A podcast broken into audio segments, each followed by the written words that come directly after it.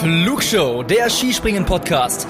Alle News zum Skispringen der Männer und Frauen, spannende Hintergrundstories und exklusive Interviews. Präsentiert euch das deutsch-österreichische Trio Tobias Ruf, Louis Holuch und Gernot Clement.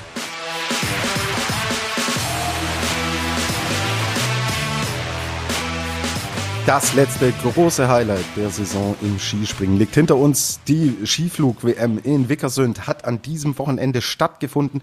Ja, und die Damen haben leider schon etwas frühzeitig die Saison beenden müssen. Über all das spreche ich heute wieder einmal mit meinem guten Spätzl, unserem Skispringen-Lexikon, Louis Soluch. Louis, hi, ich grüße dich. Hi, lieber Tobi. So, heute wird es Cross Podcastial. Diese Frau hat diesen fantastischen Begriff erfunden. Sie hat ihn ins Leben gerufen. Sie war in Wickersund vor, äh, vor Ort. Für wen war es hart? Wer hat einen Fail erlebt? Und oh. wie wird sich Julia heute in ihrer Premiere bei der Flugshow schlagen? Ich begrüße ganz, ganz herzlich unsere treue Hörerin Julia Kemp, die selbst einen Podcast macht und uns heute zugeschaltet ist und mit der wir jetzt natürlich über alles sprechen, was in Wickersund passiert ist. Liebe Julia, hi, schön, dass du da bist. Hallo Jungs. So, Julia, ich habe es schon angeteasert. Cross-Podcastial bedeutet zwischen verschiedenen Podcasts. Unseren Podcast, die Flugshow kennt ihr, ihr habt ja jetzt eingeschaltet. Die Julia hat auch einen Podcast. Wir haben schon das ein oder andere Mal auch ein bisschen angeteasert und auch verlinkt, aber die Julia, wenn wir sie da haben, darf selbst kurz erzählen. Julia, mm, um was geht's denn in eurem Podcast? Berichtet das doch mal den Leuten da draußen. Gerne. Erstmal vielen Dank für die Einladung. Ihr seid ja mein allerliebster Lieblingspodcast und ich höre jede Folge und für mich ist das jetzt hier gerade so ein kleiner Fan-Moment, dass ich mit euch sprechen kann. Und es ist seltsam, weil ich mich fühle, als würde ich euch zuhören. Und jetzt hört ihr mich mal, wenn ich euch antworte. Und nicht so wie sonst, wenn ich nur mit meiner Küche spreche. Also, vielen Dank. Und ja, ich habe auch einen Podcast, der heißt, wie du gerade in deiner grandiosen Anmoderation erwähnt hast, ähm, Hard aber Fail. Und bei unserem Podcast dreht es sich ums Thema Scheitern. Um alles, was mit dem Scheitern zu tun hat. Und dieser Begriff Cross-Podcast, ja, der stammt tatsächlich gar nicht von mir, sondern von meiner, ja, von meiner Co-Host-Freundin Juliane, mit der ich den Podcast zusammen mache. Und von ihr stammt diese großartige Wortschöpfung. Ich habe mich bislang nicht getraut, euch das zu sagen. Oh, wo es jetzt hier öffentlich wird. Gut, das war die liebe Julia Kemp. Ähm, schön, dass du mit dabei bist.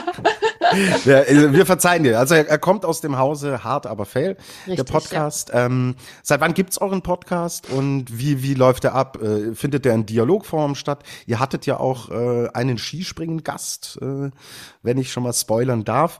Ge gib doch mal ein bisschen, äh, mach Eigenwerbung. Du hast jetzt hier die Plattform und die Chance. Ja, danke. also wir machen das ähnlich wie ihr. Wir sind auch ein Konversationsdialog-Podcast. Uns gibt es seit März 2020? Nein, nein, nein, Mai 2020, also so ein typischer Corona-Podcast. Mhm. Ähm, und wir sprechen mit Gästinnen und Gästen über das Thema Scheitern. Und wir hatten zum Beispiel auch schon meinen allerliebsten Sven Hannawald zu Gast, den ich an diesem Wochenende in Wiekersund auch sehen konnte. und der hat mit uns über sein Buch gesprochen und über das Thema Burnout im Allgemeinen. Und wir sind bei dem Thema Scheitern nicht auf irgendein spezielles Thema festgelegt. Das heißt, wir haben schon über solche ernsten Themen wie Burnout gesprochen. Wir haben aber auch schon über eine mit einer Köchin gesprochen, die Sterneköchin werden wollte und dann bei McDonald's an der Theke gelandet ist oder so. Also die Themenauswahl ist breit. Wir erscheinen im Moment etwas sporadisch, lange Zeit wöchentlich. Und ähm, ihr könnt uns auf allen bekannten Podcast-Playern hören, hart aber fail. Und wir freuen uns, wenn ihr mal reinhört. Genau. Und ich würde sagen, diese Folge mit Sven Hannawald, sie ist ja auch äh, eine zeitlose Folge.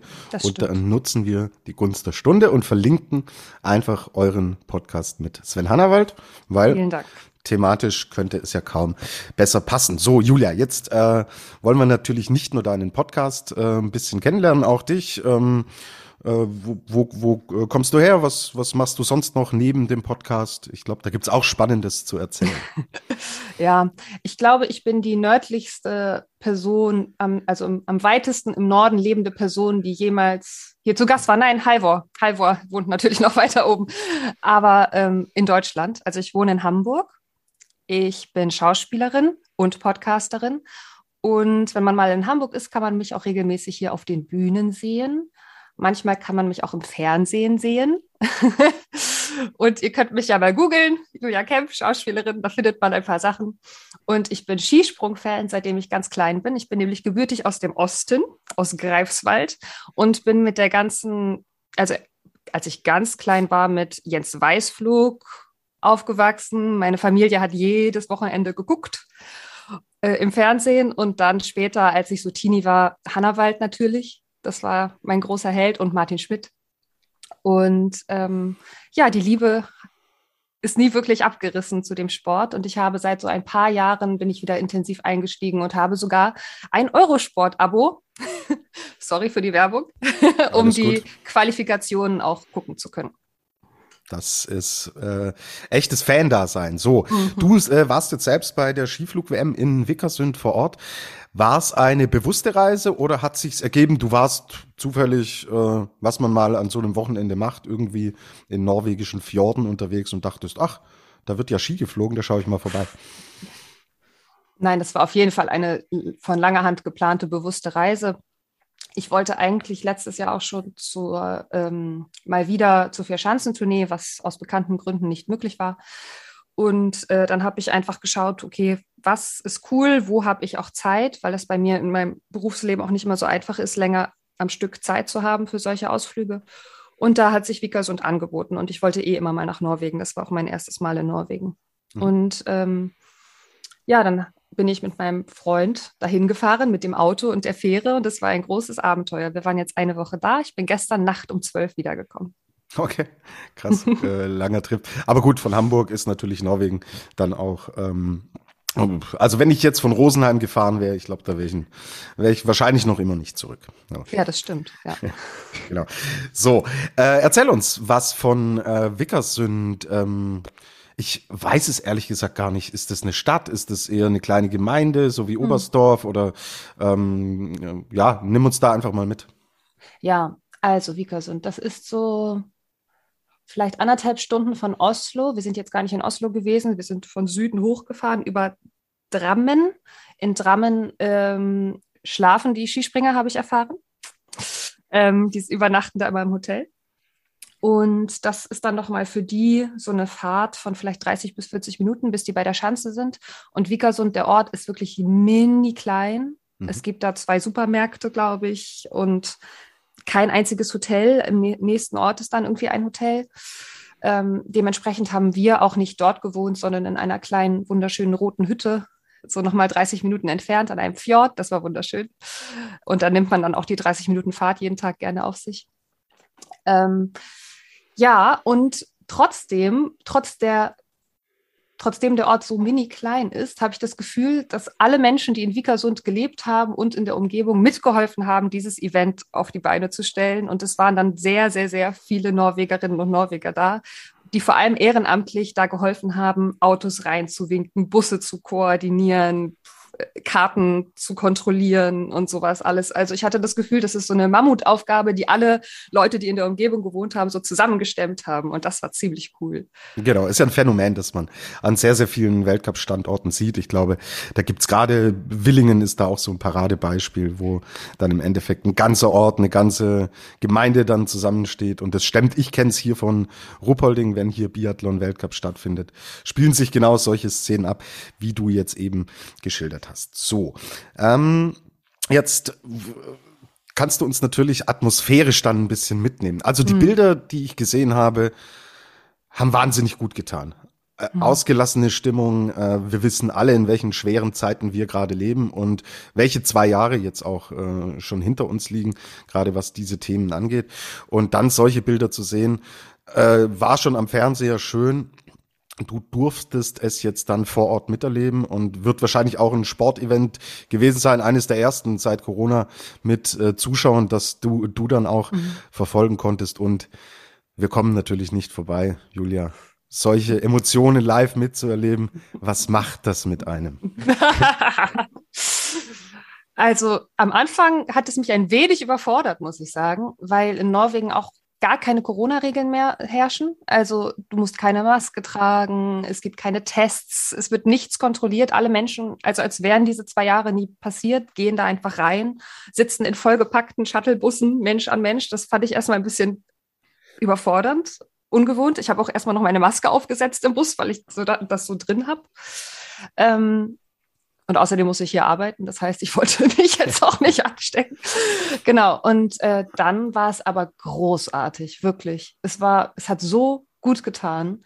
Und man muss sagen, ich kenne mich mit anderen Sportveranstaltungen nicht so aus, aber ich habe das Gefühl, die Skisprungfans im Allgemeinen sind so die friedlichsten, fröhlichsten Fans, die ich mir vorstellen kann. Es gibt so eine ganz große gemeinsame Freude es gibt überhaupt keine Hooligans oder irgendwas in der Art, sondern alle sind irgendwie entspannt, aber fröhlich drauf und haben zusammen richtig viel Spaß. Und das war jetzt gerade dann, ich meine, ich glaube, am am Samstag waren bestimmt 10.000 Leute da. Am Sonntag waren, glaube ich, haben sie 6.800 gesagt oder so. Also so viele Leute auf einen Haufen. Und dann nimmt einen das richtig mit, wenn dann da so ein Timmy Seitz auf 245 springt. Also das war echt richtig krass, wie dann alle, alle, egal welche Nation, welche Fans, sind ausgerastet und haben geschrien und sind gesprungen und was weiß ich. Also das hat mich schon, also hat mich sehr, sehr glücklich gemacht, muss ich echt sagen. Absolut. Also es waren schöne, schöne Weltmeisterschaften, schöne Bilder, die wir gesehen haben. Jetzt wollen wir natürlich das Ganze ein bisschen auch sportlich aufdröseln. Ähm, Luis, wie hat's dir denn gefallen? Schöne Weltmeisterschaften in Wickersund. Ähm, also ich muss ehrlich gestehen, atmosphärisch fand ich es richtig cool. Sportlich hat's mich nicht immer ganz so mitgenommen. Luis, wie ist deine, deine Position? Ja, fällt mir schwer, dir dazu widersprechen. Also ich fand es teilweise auch echt zäh. Ähm, vor allem am Freitag habe ich mich gefragt, was gucke ich hier eigentlich? Ist es Harachow 2014 oder ist es doch Wickersund 2022? Ähm, äh, allein, dass man 185 Meter braucht, um in den zweiten Durchgang zu kommen, fand ich krass. Und jetzt hat's mich nochmal dran erinnert, warum ich diese Schanze eigentlich nicht so wirklich mag. Es ist ja für mich nicht so viel mit dem Wort Skifliegen, also dieses Fliegen an sich zu tun, weil man ja doch so ein bisschen über den, über den Hang schleicht und alles nur auf Geschwindigkeit geht. Aber spannend war es natürlich trotzdem. Mhm. Genau. Ähm, wie habt ihr das vor Ort erlebt? Also ähm, mir ging es ähnlich wie Luis. Es war jetzt sportlich nicht so das, was mich total gekickt hat und mich komplett mitgenommen hat. Ähm, geht, geht sowas vor Ort unter? Äh, nee, vor allem nicht als Fan des deutschen Teams.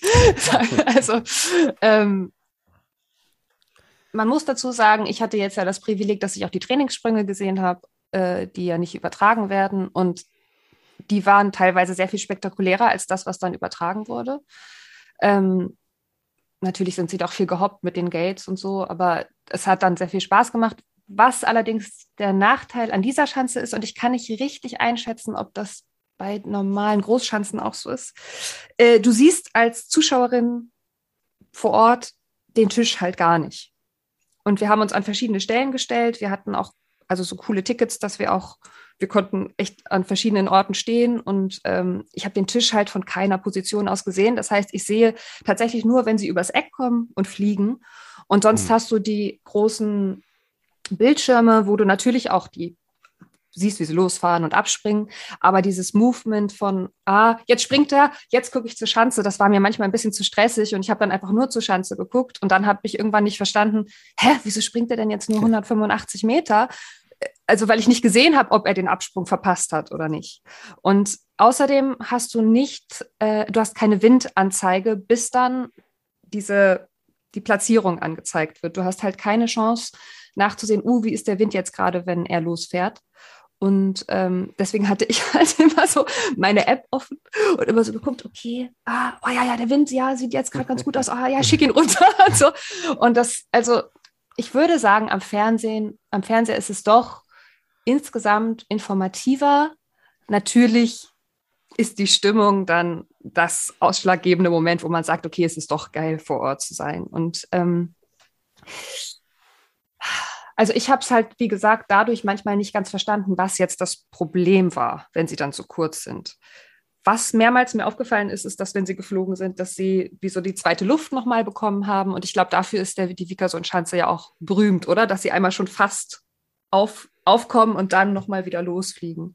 Das ja. ist mir mehrmals aufgefallen. Ja, also ich, äh, ich war nur einmal im, im Herbst da. Also ich weiß, ich habe da noch nie einen Fliegen gesehen, aber ich glaube, dass es auch was damit zu tun hat, dass du ja doch sehr nah äh, an, an der Schanze dran bist. Also du, du, du stehst ja quasi im Auslauf und es gibt ja andere mhm. Anlagen, wo du echt eine Distanz aufbauen kannst. Und äh, mein Lieblingsbeispiel ist immer Planitza, wo du dich auch sehr weit wegstellen kannst, wo du wirklich alles sehen kannst. Also mhm. von Anfahrt über Absprung äh, bis zur Landung und so. Und das äh, da ist Wickersund vielleicht nicht, nicht ganz ideal, aber ich kann natürlich äh, verstehen, dass es dann äh, einen trotzdem fasziniert.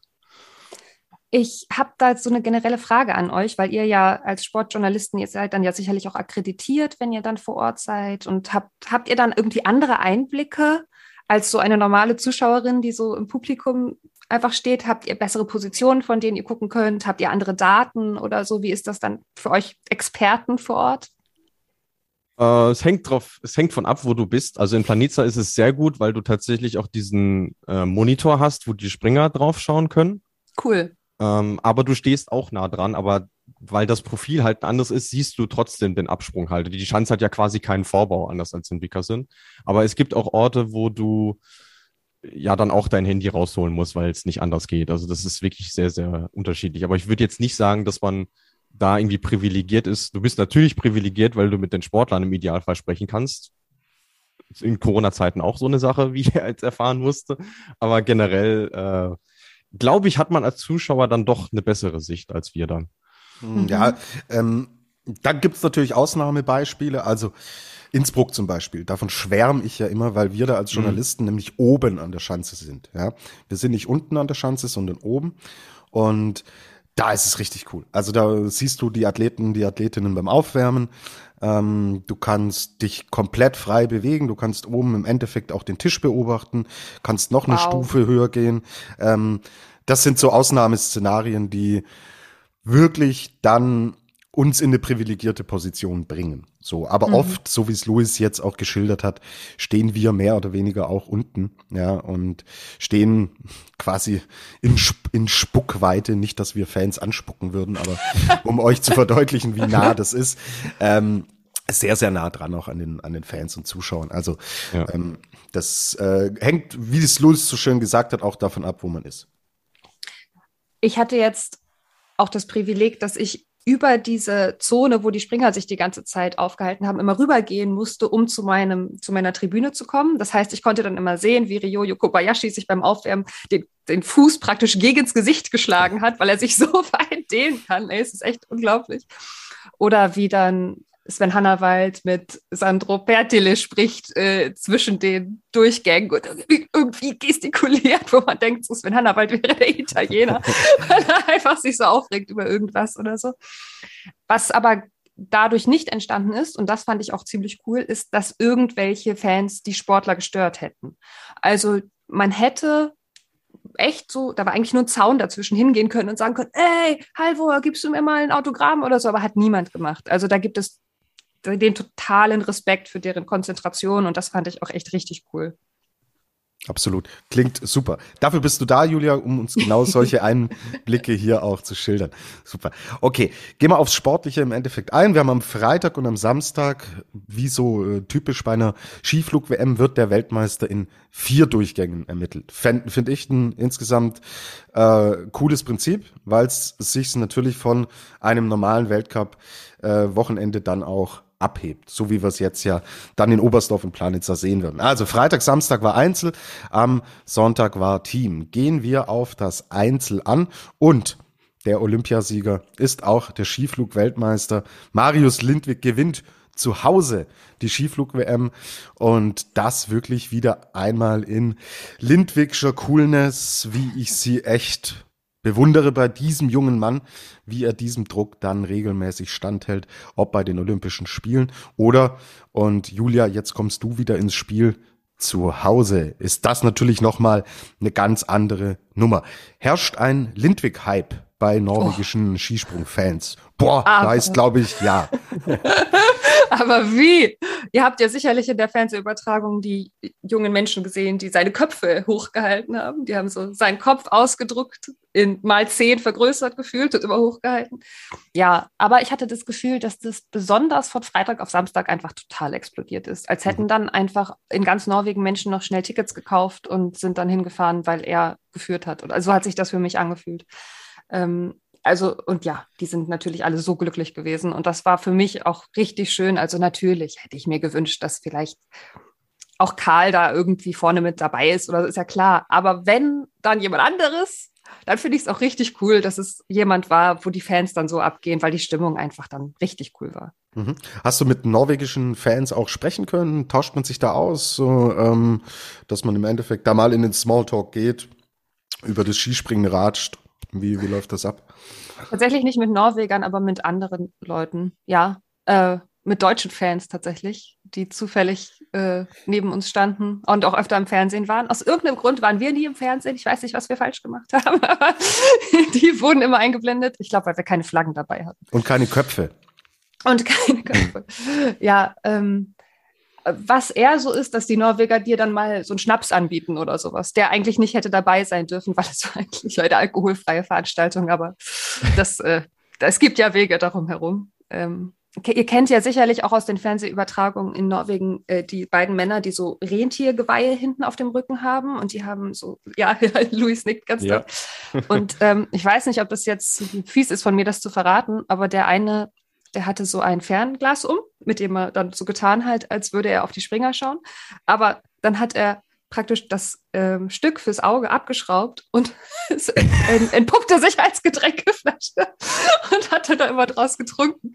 Und wenn man trinkt, dann sieht das halt so aus, als würde man durchschauen, da, weil das ungefähr die gleiche Höhe ist, wenn man das Fern Fernglas vors Gesicht hält. Genau. Und damit ist er mal rumgegangen und hat Leuten angeboten, ob sie mal einen Schluck trinken wollen.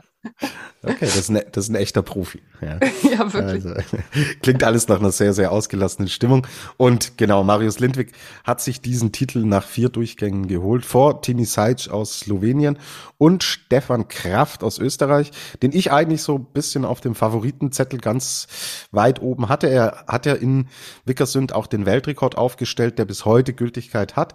Am Ende waren es dann 16,7 Punkte, die Stefan Kraft auf Marius Lindwig fehlen und Timi Sajc sind es 9,9 Punkte. Ja, Luis, was können wir über Marius Lindwig sagen? Ist er eigentlich der äh, geborene Fliegertyp oder ist er einfach gerade nur wahnsinnig gut in Form? Äh, er knüpft irgendwie so ein bisschen dran an, was Karl Geiger äh, in Planitza angefangen hat. Also er ist jetzt nicht so Stereotyp der Flieger, der auf dieser Schanze unbedingt äh, gewinnen muss. Aber äh, was du schon richtig gesagt hast, er hat natürlich einerseits diese Coolness, diese Nervenstärke bewiesen. Also das äh, habe ich auch sehr bewundert, weil ja eigentlich bis zum letzten Flug alles offen war irgendwo auch. Ähm, und für mich herausragend einfach sein Absprung. Also wie er sich da oben rauskatapultiert, gefühlt mit dem ganzen Körper, sich selber drei Etagen höher zieht als alle anderen und dann voll durchzieht. Äh, das war wirklich, wirklich herausragend. Also so wie er das äh, Ganze angegangen ist und jedem Durchgang diesen Druck standgehalten hat, kann man da definitiv von einem würdigen und sehr verdienten Skiflug-Weltmeister sprechen. Absolut. Er hat sich natürlich auch äh, stilistisch diesen Titel geholt, weil die mhm. ganz großen Weiten, er war in keinem Durchgang der weiteste, aber haltungsmäßig à la Bonheur, würde Rainer Kalmund sagen. Das war wirklich exzellent. Und das ist dann natürlich in so einem engen Wettkampf, weil nach vier Durchgängen reden wir hier von 9,9 Punkten. Äh, die hatte Marita Kramer in dieser Saison teilweise schon, als sie einen Schanzentisch verlassen hat, so gefühlt, ja. Als sie mit 40 Punkten Vorsprung gewinnt, sind nach vier, durch, vier Durchgängen im Ski fliegen 9,9 Punkte natürlich extrem wenig. Und ja, Man sieht es bei ihm, man sieht es gegenteilig auch bei anderen, wie wichtig dann im Endeffekt in so einer engen Konkurrenz auch diese Haltungsnoten dann sind. Ja, bleiben wir kurz beim Thema Norwegen. Und da gab's in der internen Ausscheidung für die Norweger. Also jede Nation durfte vier Athleten an den Start schicken, außer Deutschland. Die hat den Titelverteidiger gestellt, damit fünf Startplätze gehabt. Ja, und da hat's einen prominenten Namen erwischt. Und zwar den Mann, der bei der letzten Skiflug-WM um 0,5 Punkte damals den Titel verpasst hat. Halvor Egner Granerüd. Luis, warum ist Halvor hier überhaupt nicht zurechtgekommen? Liegt das an der Schanze? Weil Skifliegen kann er ja eigentlich, hat er uns im Planica ja gezeigt. Ja, und die Schanze per se dürfte auch nicht das Problem gewesen sein, denn okay. äh, Flugerfahrung da hat er genug, also auch als Vorflieger unter anderem, aber er ist am Freitag gar nicht reingekommen, also hat sich, hat sich nicht wohlgefühlt. Ich glaube, zu den Sprüngen selber kann Julia was sagen, weil sie, sie es ja gesehen hat im Gegensatz zu uns. Aber ähm, Alex Stöckel blieb dann am Ende gar nichts anderes übrig, weil wenn dein bester Athlet im Gesamtweltcup in zwei Durchgängen nicht mal die 200 Meter fliegt, dann ja, ist der für eine Einzelentscheidung einfach auch kein Kandidat. Hm. Hast du die also, Flüge gesehen von ihm, Julia? Ja, ja, ja. Ähm, und mir wurde wirklich ein wenig Angst und Bange, muss ich sagen. Der war sofort nach dem Tisch sehr instabil, hat ähm, pedaliert und ist dann, wie wir es ja jetzt teilweise schon kennen, sehr weit nach rechts geflogen.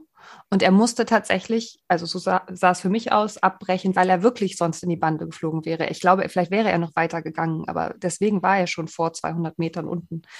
Und äh, das war gruselig. Und als dann Robert Johansson äh, nicht fliegen, nicht mehr weiterfliegen konnte und ich gehört habe, dass er jetzt im Team springt, habe ich mir wirklich, war ich ein bisschen, habe ich ein bisschen Angst gekriegt. Also war es, war es wieder diese Rechts, diese Rechtstendenz? Mhm. Äh, ja. Also mehr als Tendenz höre ich daraus. Ja, also sehr doll. Ich weiß nicht, man hat das, glaube ich, ganz gut gesehen äh, bei seinem Sprung dann im Teamwettkampf. Äh, als er gelandet ist, ist er auch einmal so ganz, ganz nah an der Bande gewesen und hat dann angefangen zu lachen darüber, weil einfach, einfach, weil es einfach absurd ist, wie nah er ist. Und da war das schon praktisch auf Höhe von 190 Metern, dass er so nah an der Bande war. Und deswegen ist er gelandet.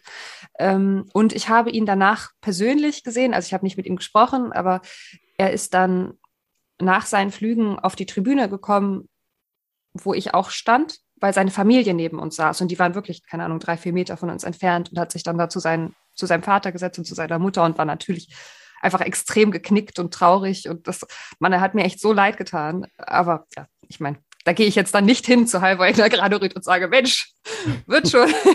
Den habe ich dann erstmal alleine gelassen. Ja, absolut verständlich. Genau. Ähm, also wie gesagt, das, das, war für mich die, die allergrößte Überraschung, dass er es tatsächlich intern nicht geschafft hat und sich da gegen Johann André Vorfang, Daniel André Tande, der Wahnsinn, dass wir ihn wieder auf Skiflugschanzen sehen. Ähm, der äh, tatsächlich sich da den Platz ersprungen hat und besagter Robert Johansson, der nach dem Freitag Rücken hatte und deswegen am Samstag auch die finalen Durchgänge nicht mehr äh, absolvieren konnte und auch im Team nicht dabei war. So, ja, ich habe noch eine schöne Anekdote, nämlich Tanda nach seinem allerersten Sprung, der ja auch mit, ich glaube, vielleicht sogar, sogar sein bester war. Der war gleich 220 oder 21 oder so.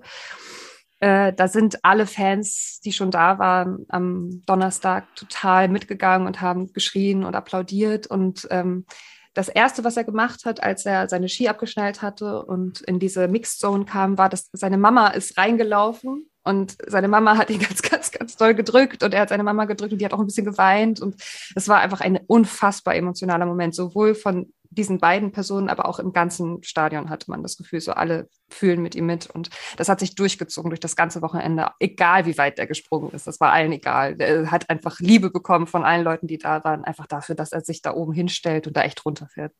Äh, cool, äh, das sind sehr, sehr schöne Einblicke und ja, war sein weitester Sprung. Wenn es die 220 waren, die du gesagt hast, dann war das tatsächlich der weiteste Sprung und er hat auch im Vorfeld so durchblicken lassen, dass er im Endeffekt auch schon echt keine Lust mehr hatte. Ja, er wurde so viel darauf angesprochen und er hat Medientermine, Interviews abgesagt, weil er wirklich auch gesagt hat, so, ähm, es ist alles äh, im Endeffekt erzählt zu dem Thema. Er muss sich jetzt tatsächlich aufs Sportliche konzentrieren und das ist ihm sehr, sehr gut gelungen und ja, hm, klingt ein bisschen platt, aber wenn du vom Pferd fällst, geh wieder rauf, äh, rauf aufs Pferd, weil sonst wirst du wahrscheinlich nie wieder äh, das Reiten anfangen können. Ähm, genau, schlimme Stürze haben wir Gott sei Dank nicht gesehen. Haben wir überhaupt einen Sturz gesehen? Ich weiß gar nicht. Ich habe äh, nichts im, in Erinnerung. Es gab einen, einen äh, Vorspringer, der gestürzt ist, aber der, äh, das war Mittwoch. nicht so schlimm. Der Am war Mittwoch, ja. ja. Also genau. der hat das gut gehandelt. Der ist, der ist äh, direkt nach dem Schanzentisch abgeschmiert, hat es aber sehr gut abgefangen, wieder hochgefahren und im nächsten Flug direkt 234 Meter geflogen, als wenn nichts gewesen wäre. Also auch da wieder der Spruch mit dem Pferd, das passt, Tobi. Alles klar, habe ich schon gut vorgegriffen. So, dann haben wir das Thema äh, Norwegen mehr oder weniger abgehakt, jetzt zumindest für den Einzelwettkampf. Im Teamwettbewerb ist dann noch am Ende die Bronzemedaille bei rumgekommen und damit auch ein versöhnlicher Abschluss für Halvor Egner Granerüth, der Robert Johansson ersetzt hat. So, die Julia hätte sehr, sehr gerne einen Deutschen da oben gesehen. Äh, Im Einzel hat es tatsächlich nicht geklappt und der Grund dafür war der Freitag. Ähm, wir sehen auf Platz 8 mit Karl Geiger den besten DSV-Adler als Titelverteidiger angereist und am Freitag wirklich, boah, einen echt, echt schlechten Tag erwischt und sich damit im Endeffekt alle Möglichkeiten auf eine Titelverteidigung oder eine Medaille verbaut hat. Ja, ähm, Platz 14 Andi Wellinger, Platz 17 Konsti Schmid, Platz 18 Markus Eisenbichler und Severin Freund ist Zwölfter geworden.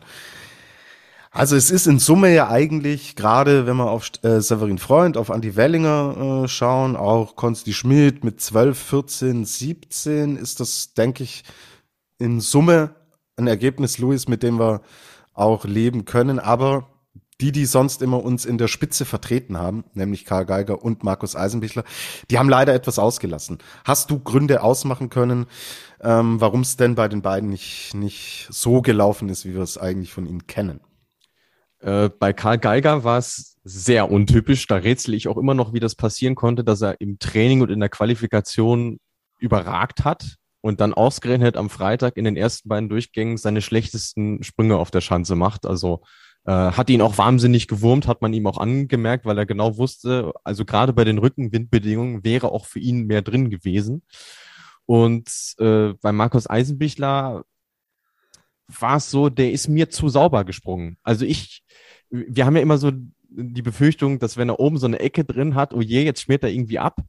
Aber man hat ja nichts gesehen bei ihm. Und das ist, äh, fand ich kein gutes Zeichen. Und er hat ja dann auch gesagt, so ja, irgendwie er hat so durchblicken lassen, ich habe immer noch so ein bisschen die Hosen voll, ich muss einfach mal äh, volles Programm durchziehen. Das hat er sich irgendwie nicht, nicht so recht getraut. Und äh, im Grunde genommen waren die Medaillen ja nach Tag eins vergeben, weil die drei da vorne echt in ihrer eigenen Liga unterwegs waren. Ähm, vor allem Timi Seitz, 26 Meter weiter geflogen als Lindwig und wird trotzdem nicht Weltmeister. Äh, da ah. komme ich dann auch an, mein, an meine Grenzen, was das Verständnis angeht. Ähm, aber für die Deutschen war es dann die Aufgabe, sich am zweiten Tag wieder so herzurichten, dass man ähm, für den Teamwettkampf dann so aufgestellt ist, dass man wieder äh, um Medaillen springen konnte. Und genau das haben sie dann in der Breite auch geschafft. Genau, zum Team Fliegen kommen wir dann gleich noch und bleiben jetzt erstmal ein bisschen beim Einzelnen und nehmen unsere erste Frage, die uns erreicht hat. Vielen Dank wieder, Leute, ja. Äh, viele, viele coole Fragen, die wir wieder bekommen haben. Hättet ihr die Leistung von Andreas Wellinger im Team so erwartet? Fragt Johanna 05. Julia, hätten wir das so erwartet im Team? Weil da war Wellinger ähm. sehr, sehr stark. Also da können wir jetzt schon mal Richtung Team äh, vorausgreifen. Und er war einer der wirklich, ja, Grundpfeiler dafür, dass es am Ende die Silbermedaille geworden ist. Hättest du mhm. das nach den Leistungen im Einzel erwartet? A, dass er überhaupt nominiert wird und B, dass er dann entsprechend Leistung bringt im Team? Also ich habe gehofft, dass er nominiert wird, weil ich habe ja die anderen Sprünge auch gesehen und ich fand den so stabil, aber dass er so stabil war, hat mich halt total überrascht. Also wenn ihr mich vor dem ersten Trainingssprung oder der Quali gefragt hättet, was glaubst du, wird an die Wellinger aufgestellt, hätte ich gesagt, nee. und dann, dass der so stabil bleibt und immer, also teilweise ja wirklich der beste Deutsche war in manchen Durchgängen. Es hat mich sehr überrascht, aber dann, nachdem ich die ersten zwei Tage gesehen habe, habe ich gedacht, ja, ihr müsst den aufstellen. Ich hatte eher Angst, dass die Trainer denken, ah, wir wissen nicht so genau, er war ja den Rest der Saison nicht immer ganz stabil, ob wir ihm das jetzt zutrauen mit dem Druck. Und dann dachte ich, aber bitte, bitte, bitte stellt den auf, weil er hat ja in seiner Karriere auch schon bewiesen, dass er mit Druck umgehen kann. Und ähm, also ich habe mich riesig gefreut, dass der das so gut runtergebracht hat und äh, hoffe, dass er das weiterhin durchziehen kann, dass er auf dieser Welle bleiben kann. Haha, Welle. Ha. Ja. Entschuldigung. Ja. Julia, äh, ich lasse mir äh, für dich da noch was einfallen mit Wortspielen. Äh, die werden bei uns nicht ungekontert stehen gelassen. ähm, bei, bei Wellinger muss man tatsächlich auch sagen, er hatte auch echt nicht Glück was den Einzelwettbewerb angeht, weil es waren, ja. glaube ich, zwei Sprünge von ihm, zwei von vier Sp äh, Sprüngen, wo direkt nach ihm der Anlauf verlängert wurde. Ja. Und er hat sich danach auch Meier ist ja ein Sonnenschein, so wer ihn kennt und Welle immer gut drauf und hier und lustig und da und immer einen lockeren Spruch auf den Lippen, aber da war er richtig, richtig angefressen.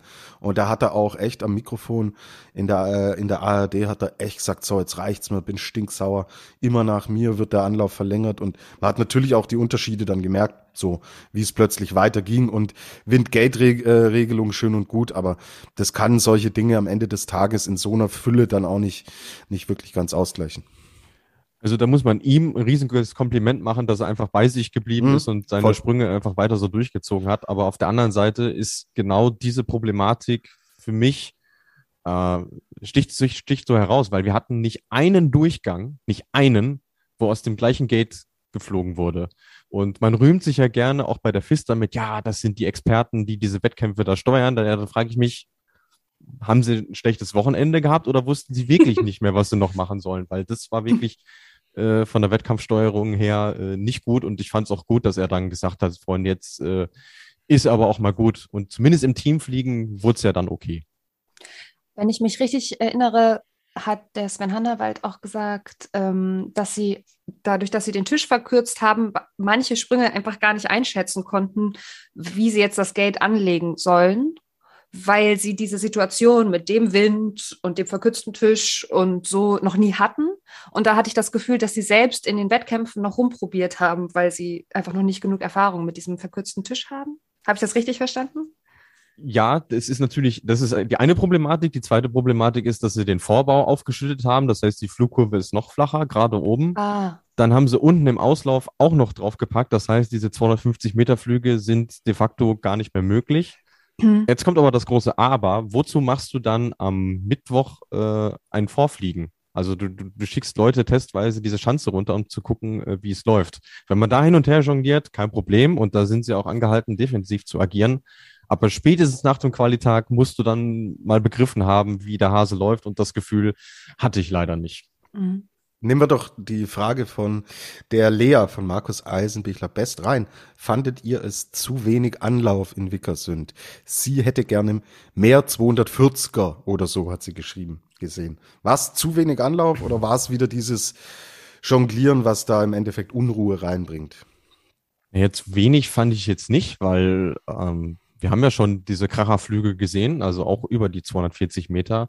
Und da ist auch das Problem, was man ja gesehen hat, die sind jetzt enorm schwierig zu stehen auf dieser Schanze, trotz dieser flachen Flugkurve, weil, weil der Radius da unten eben so scharf ist. Ähm, ich finde auch, dass sie die Schanze nochmal verschlimmbessert haben dadurch. Also es, es hätte den Wettkampf, glaube ich, nicht gut getan, wenn wenn es dann noch weiter gegangen wäre. Aber man hätte sich zumindest die Option lassen können, gerade am Anfang, vor allem am Freitag, äh, insgesamt weiterfliegen zu lassen. Wie gesagt, nochmal 185 Meter für den zweiten Durchgang. Ich weiß nicht, wann wir das das letzte Mal hatten. Das äh, hätte eigentlich so nicht sein dürfen. Okay, vielen Dank dafür. Ja, machen wir weiter. Ähm, BTS, Ekat Hairo Dancing Queen. Slowenien gibt den Ton an. Was sagt ihr dazu? Also, ich finde es ja schon eine krasse Geschichte, weil wir jetzt natürlich in innerhalb von zwei Skiflug-Weltmeisterschaften. Ja, wir sind im Dezember in Planica, so vor anderthalb Jahren. Da ist dieses slowenische, dieses hoch veranlagte, auch in der Breite, so extrem starke Team ist am Boden. Timmy Seitz, ja, äh, zettelt äh, eine Revolution über Twitter an fordert den Rausschmiss des Trainers. Es ist die Heim-WM. Nichts funktioniert. Überhaupt nichts. Ja, anderthalb Jahre später stehen wir da und sagen so, pff, okay, ihr hättet beim äh, Teamfliegen zu dritt antreten können und wahrscheinlich trotzdem noch den Titel geholt. Also es ist wirklich, wirklich krass, in welcher Breite, in welcher Stärke diese Mannschaft uns ähm, hier begeistert hat bei dieser Skiflug-WM. Und ja, wir sehen äh, die Silbermedaille von Timmy Seitz. Luis hat das schon angeteasert, der eigentlich der weiteste war an diesem ganzen Wochenende in Summe. Das, äh, diese Silbermedaille, die sich schon ein bisschen wie Gold angefühlt hat. Und auf Platz vier Peter Preutz, auf Platz fünf Angela Nischek, auf Platz sechs Domin Preutz. Ich habe es euch gesagt, man durfte nur vier Athleten hier reinschicken in dieses Rennen und unter den ersten sechs sind vier Slowenen. So, und welch äh, große Überraschung am, äh, im Teamspringen wurde es dann überlegen der Weltmeistertitel. Dazu kann ich noch sagen, Zene Preutz hat sich ja als Vorspringer aufstellen lassen und ähm, ist halt auch das ganze, die ganzen Tage mitgesprungen. Und er wurde immer extra von den Stadionsprechern angesagt, jetzt kommt wieder Zene Preutz. und er ist nur ich schwöre, nur über 230 geflogen. Geil. Der ist hat immer 234, 230. Das kann doch nicht wahr sein, dass jetzt der fünfte Mann besser springt als die anderen alle. Ja. Okay, cool. Witzig, witzig. Er war damit natürlich auch fürs Team draußen, gell? Ähm, so habe ich es zumindest gehört. Ja. Weil als Vorspringer hättest du ja dann im Endeffekt Trainingseinheiten gehabt, die andere nicht gehabt haben. Das, äh, das war auch der Streitpunkt, der sich dann bei den Norwegern entbrannt hat, weil äh, Halvor auch sehr gerne äh, Vorflieger gewesen wäre, aber äh, die FIS hat ihm das untersagt. Sie haben gesagt, solange du nicht offiziell raus bist für den Mannschaftswettbewerb, darfst du nicht. Und jetzt stelle man sich mal vor, sie hätten das gemacht. Boah. Äh, dann hätten, oh. würden wir nicht davon sprechen, dass Norwegen Österreich die Medaille weggeschnappt hat. Ja, bravo. bravo. Und äh, gerade für gerade für Halvor muss ich diese Bronzemedaille auch so ein bisschen wie Gold anfühlen, weil der war eigentlich weg vom Fenster. Und dass sie es dann auch geschafft haben, Tande irgendwo zu kompensieren, der am Sonntag leider Gottes seinen schlechtesten Tag hatte und jetzt auch die Saison ja vorzeitig beendet hat. Ähm, ja, du hast eben schon gesagt, à la Bonheur, da stimme ich dir als Rainer Karlmut absolut zu, mein Lieber. Fantastisch. Äh, genau, Deutschland hätte äh, eigentlich Stefan Laie ja als Vorspringer stellen können, weil man war zu sechst angereist. In der internen Qualifikation war Stefan Laie äh, leider nicht erfolgreich, aber hat man nicht gemacht. Ich glaube, bei Stefan Laie geht's kräftetechnisch in dieser Saison jetzt auch dem Ende entgegen. Ähm, müssen wir noch kurz bei den Slowenen bleiben, weil es wirklich so eine außergewöhnliche Geschichte ist. Was, Luis, ist in dieser Mannschaft passiert seit diesem ähm, ja, äh, Angriff von Timmy Seitz, der Rezo des Skispringens, der mit seiner Kritik da nicht zurückgehalten hat und eine Revolution angezettelt hat. Die Revolution ist erfolgt. Sie scheint ähm, auch sehr, sehr fruchtbar zu sein. Ähm, oh, das, äh, wie, wie so oft sind es viele Faktoren. Also einerseits äh, hat bei Timmy Seitz sicherlich dieser Denkzettel gewirkt, weil er ist ja danach auch erstmal draußen gewesen. Ähm, und dann ist ihm bewusst geworden, auch in was für einer privilegierten Position er eigentlich war, weil sie ihm trotzdem irgendwie auch vorher ja schon trotz dieser Leistung die Stange gehalten haben, obwohl es ja genügend Austauschmaterial gegeben hätte. Ähm, und dann, äh, aber sicherlich auch ein wichtiger Faktor, ähm, dass diese Trainerablösung eben sofort stattgefunden hat, weil du hast ja schon am nächsten Tag seiner Zeit gemerkt, Robert Rückotter ist da, der strahlt eine gewisse Ruhe aus und der weiß genau, wie er die Jungs anpacken muss. Und das hat er jetzt in diesen letzten anderthalb Jahren super hinbekommen und jetzt ähm, ka kamen sie eben nach Wickersund auf eine Schanze, die ihnen noch besser liegt als Planica, weil sie da einfach ja ihre Fähigkeiten ausspielen können. Sie können brutalst in die Richtung springen, sie können auf Geschwindigkeit gehen, sie können ihr Fluggefühl auspacken. Das funktioniert auf der Schanze besser als anderswo und dann kommt da so ein Ergebnis bei raus, was äh, ja historische Dimension hat, weil so stark war noch keine Mannschaft. Und Timmy Seitz ist äh, ganz nebenbei auch noch die größte Strecke jemals bei einer Skiflug-WM geflogen. 939,5 Meter, also fast ein Kilometer. Okay. Und das äh, ohne äh, zur Zapfsäule fahren zu müssen. Also das war wirklich äh, ja das äh, herausragend. Und das muss ja noch nicht das Ende sein, weil wir haben jetzt noch zwei Skiflugwochenenden. Und jetzt weiß jeder, wer gewinnen will, muss erstmal an diesen Slowenen vorbei. Absolut. Jetzt hm, haben wir natürlich auch Eindrücke von den Damen. Wir reden nachher explizit noch über den Weltcup der Damen. Wir haben noch Eindrücke von Olympischen Spielen, von Mixed-Wettbewerben und so weiter. Julia, ist Slowenien im Kollektiv, geschlechterübergreifend, ist das inzwischen die Skisprung-Nation Nummer eins? Weltweit? Fragezeichen. Also momentan schon, wenn man nach den Ergebnissen geht. Ich bin auch, also ich meine, es hat sich dieses Jahr so angedeutet, aber wenn ihr mich letztes Jahr gefragt hättet, dann hätte ich wahrscheinlich eine andere Nation genannt. Aber man kann dem ja nicht entkommen. Also ich meine, wenn man jetzt das letzte Wochenende der Frauen das ergibt, also den letzten Wettkampf der Frauen sich anschaut, dann sieht das ungefähr so aus wie in dem Trainingsdurchgang der Männer bei, beim äh, Teamwettbewerb, wo einfach die ersten vier nur ja. Slowenen waren. Also ja, ich, ich weiß auch nicht, was machen die so richtig? Im Gegensatz dazu, also im Gegensatz zu den anderen Nationen? Befeuern die sich einfach gegenseitig, weil alles so gut läuft, dass sie in so einen Flow kommen oder machen die auch trainingsmäßig irgendwas anderes? Das weiß nicht, vielleicht weiß das Skisprung-Lexikon da mehr.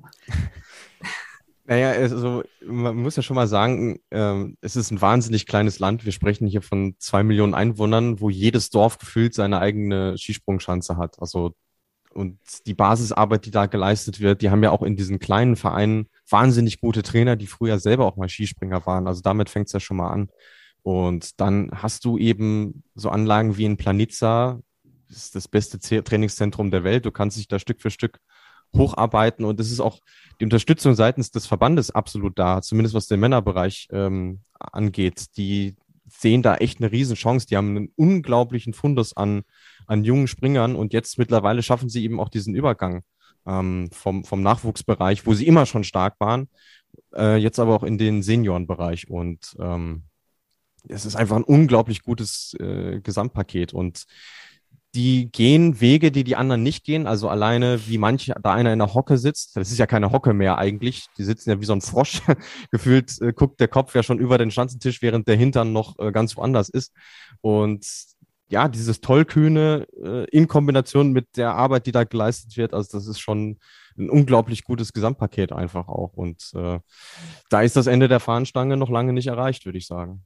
Absolut. Und auch den Faktor, den Julia angesprochen hat, der spielt eine Rolle. Also wenn man sich mit den Aktiven oder ehemaligen unterhält, die sagen Teamdynamiken, mhm die erzeugen natürlich so eine, äh, im Positiven wie im Negativen, ähm, erzeugen, erzeugen die so eine Richtung, die es im Endeffekt dann auch äh, gehen kann. Und ja, Julia, schaust dir an, wenn du äh, jetzt sagst, ich will in dieses slowenische Team. Ja, äh, da muss ich halt äh, unter den Top 6 sein. So. Äh, ansonsten habe ich keine Chance, sonst komme ich da nicht rein. Und das ist genau der Punkt, den du ansprichst. Äh, du misst dich jed jeden Tag im Training mit den Besten. So. Und das spielt gerade in Vorbereitungszeiten natürlich eine große Rolle. Ich will natürlich sehr gerne in dieses slowenische Team. Ich bin auch schon mal Planica, die Skiflugschanze selbst runtergefahren, allerdings an einer Zipline und nicht oh. auf Skiern. Oh, das will ich auch noch machen. Sehr cool. Das war sehr cool. Okay, ja, da können wir ja irgendwann Mixed äh, Team springen. Luis mit seinen legendären 9,5 Metern aus Hinzenbach. Ja, und Julia campt mit der Zipline in Planitza. Also ich cool. sehe da fürs deutsche Skispringen jetzt wieder sehr, sehr äh, zuversichtlich. jetzt, wo Sandro Pertile angekündigt hat, dass es nächste Saison Doppel-Weltcups geben soll. Also da können wir ja schon mal als, äh, als Single-Mixed-Staffel quasi uns anmelden, Julia. Finde ich gut. Oh yeah. Ich kann zwar kein Skifahren, aber bis dahin lerne ich das. Sehr gut. Äh, ein Traum, ein Traum. Gut, äh, ich mache den Pressesprecher dann für euch. Leute, ähm, du fragst uns, was das mit uns macht, genau. Ja, genau, richtig. so ist es.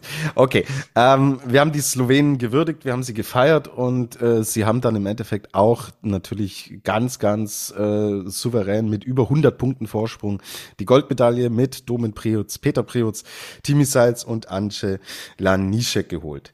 Zweiter im Team die deutsche Mannschaft, Severin Freund, Andreas Wellinger, Markus Eisenbichler und Karl Geiger, Konstantin Schmid. Der Bundestrainer hatte, ja, wieder mal ein bisschen die Qual der Wahl, wen nehme ich denn raus? Weil, wenn es nach den Einzelergebnissen gegangen wäre, wäre Markus Eisenbichler nicht Teil der Mannschaft gewesen. Er war als 18. schlechtester der fünf deutschen Springer. Man hat aber natürlich anhand der Qualitäten, die Markus Eisenbichler eigentlich hat, ähm, und anhand der Erfahrung auch auch mit Drucksituationen umgehen zu können, hat man sich dann im Endeffekt dafür entschieden, ihn zu nominieren, Konstantin Schmid nicht aufzustellen. Wir haben jetzt die Frage von Flippo 410 bekommen. Wie bleibt es auch bei so schwierigen Entscheidungen so harmonisch im deutschen Team? Julia, Harmonie. Harmonie, ja, das ist das, ja mein äh, Thema. Du, du, die Stimmung ist so harmonisch. Also wenn Gernot hier dabei ist, da ist ja immer alles auf Krawall gebürstet. So. Kaum ist Julia da, geht es hier ganz harmonisch zur Sache. Alle sind ruhig, ausgeglichen. Selbst die Gerti äh, liegt auf der Couch und ist ganz ruhig. Deswegen darfst du jetzt äh, die Frage zum Thema Harmonie beantworten. Aber ich möchte schon einmal sagen, dass ich Gernot ein bisschen vermisse. Es tut mir leid, dass ich dich hier rausgekickt habe. Das hast du, das hast du exklusiv in diesem. also, ähm, was hast du nochmal gefragt? Harmonie. ja, zerstört es nicht jetzt, bitte. Nein, also Harmonie. Ja, also ich weiß, ehrlich, also ich, ich weiß nicht, ob ich darf, darf ich sowas sagen? Ich weiß gar nicht, ob das stimmt mit der Harmonie im deutschen Team. Also die Dinge, die nach draußen gehen, an die Presse und was da intern passiert, das können ja nochmal unterschiedliche Sachen sein. Jetzt, was ich gesehen habe aus der Mixzone, als ich da runtergeguckt habe, sah sehr harmonisch aus. Alle haben sich ganz, ganz doll auf den Rücken geklopft, als sie die Silbermedaille hatten. Und ich fand auch schön, dass Konstantin Schmid mit bei den Interviews dann dabei stand und so. Ähm, aber, also das ist jetzt ein bisschen ketzerisch. Manchmal frage ich mich, ob das wirklich alles so harmonisch da ist. Nicht unbedingt unter den Springern, sondern so im Gesamt Gefüge, was, also, und wie ich darauf komme, ist, dass sie halt in dieser Saison manchmal so Probleme haben, sich auf neue Chancen einzustellen. Also mir scheint es manchmal so, als wäre dieser Flow, von dem wir gesprochen haben, bei den Slowenen, bei den Deutschen abhanden gekommen. Und ja, äh, das ist jetzt, ihr? genau, also äh, du, du willst schon äh, ein bisschen in, eine Sport, in die sportliche Richtung gehen. Finde ich einen ganz interessanten Diskussionspunkt, zu dem wir gleich kommen können. Ich will vielleicht auf dieses Stimmungs-, auf dieses Teamgefüge, Harmonie und sowas. Ähm, zwei Aspekte von mir. Ich glaube, einerseits, das hat man auch wirklich man, also ich, ich habe die Jungs ja auch, ob es bei Einkleidungen oder sonst wo, auch gesehen, wie sie miteinander sprechen. Ähm, man merkt ja, wenn Menschen sich einfach mögen und verstehen, das sieht man Menschen an, wie sie sich intuitiv verhalten.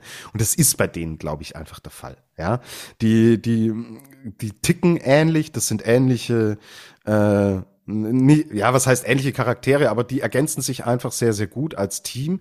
Die haben als Team extrem viel durchgemacht und ein ganz wichtiger Aspekt, glaube ich, ist es, dass, was das Thema Stimmung angeht, Stefan Horngacher das extrem gut steuert. Ah. Wenn wir die Saison uns nämlich anschauen, hat letztlich jeder sein Zuckerl bekommen. Also, dass ein Geiger und ein Eisenbichler anhand ihrer Qualitäten immer mit dabei sind, versteht sich von selbst. Da wird auch keiner innerhalb des Teams irgendwo ansetzen und sagen, ja, äh, jetzt muss der doch auch mal Pause machen. Nein, die sind einfach zu gut. Aber was er mit den fünf Leuten dahinter macht, ist von der Steuerung her meiner Meinung nach wirklich gut. Pius Paschke, obwohl er im Formtier war, kriegt das Zuckerl, er darf zu den Olympischen Spielen fahren. Stefan Laie darf auch zu den Olympischen Spielen fahren, setzt sich da durch, darf mit dem Team die Medaille gewinnen. Severin Freund, der so stark immer mit dieser Skiflug-WM kokettiert hat, kriegt natürlich seinen Platz bei der Skiflug-WM. Er kriegt seinen Platz im Team, den er sich natürlich durch Leistung auch verdient hat. So, jetzt steht er an dem Punkt Schmied Wellinger. Letzte Skiflug-WM hat Konstantin Schmid das Vertrauen bekommen, durfte dort seine Medaille holen. Konstantin Schmid war natürlich gesetzt für Olympia, hat sich dort ins Team ersprungen, hat dort seine Medaille machen können. Und Andy Wellinger, dem diesen Platz jetzt hier zu nehmen, das wäre extrem hart gewesen für den entsprechend stabilen Wellinger. Ich will nicht sagen, dass man hier Geschenke verteilen soll. Man muss sich natürlich auch durch Leistung entsprechend Plätze erspringen. Und in dem Fall dann zu sagen, Severin Freund, ist vielleicht die letzte Skiflug-WM. Der hat so, sich so sehr darauf gefreut, hat so hart darauf hingearbeitet. Dem muss ich den Platz geben. Geiger, Eisenbichler sind sportlich dabei. Und jetzt muss ich steuern. Konsti Schmid hat seine WM-Medaille, Konsti Schmid hat seine Olympiamedaille. Jetzt muss ich Wellinger im Endeffekt diese Chance geben. Und ich finde es extrem gut gesteuert. Ihr dürft mhm. mich gerne eines, ihr dürft mich da gerne korrigieren, aber ich glaube, so hält man ein Teamgefüge dann auch im Endeffekt zusammen. Ich meine, allein die Bilanz bei Großereignissen gibt Stefan Hongacher ja recht, weil er hat bei jedem äh, Ereignis seine Medaille geholt. Also äh, jetzt war es kurz vor knapp, dass er die Teammedaille noch geholt hat, aber eben durch diese Aufstellung hat er seinen Teil dazu beigetragen. Und mh, ich bin der Meinung, dass dieses Thema äh, Teamgefüge bei Individualsportart, was wir diese besondere Konstellation, die wir am Skispringen haben, dass das im deutschen Team gerade schon auf Werner Schuster zurückgeht, weil der diesen Teamgeist ähm, bei seinem Amtsantritt schon überhaupt erst entfacht hat. Ähm, der hat gemerkt, okay, ja, da sind ein paar gute Einzelsportler, aber die, die halten nicht zusammen, obwohl sie es eigentlich müssen, wenn sie äh, das ganze Jahr miteinander unterwegs sind. Genau hat er diese Philosophie in dieses Team mit reingebracht.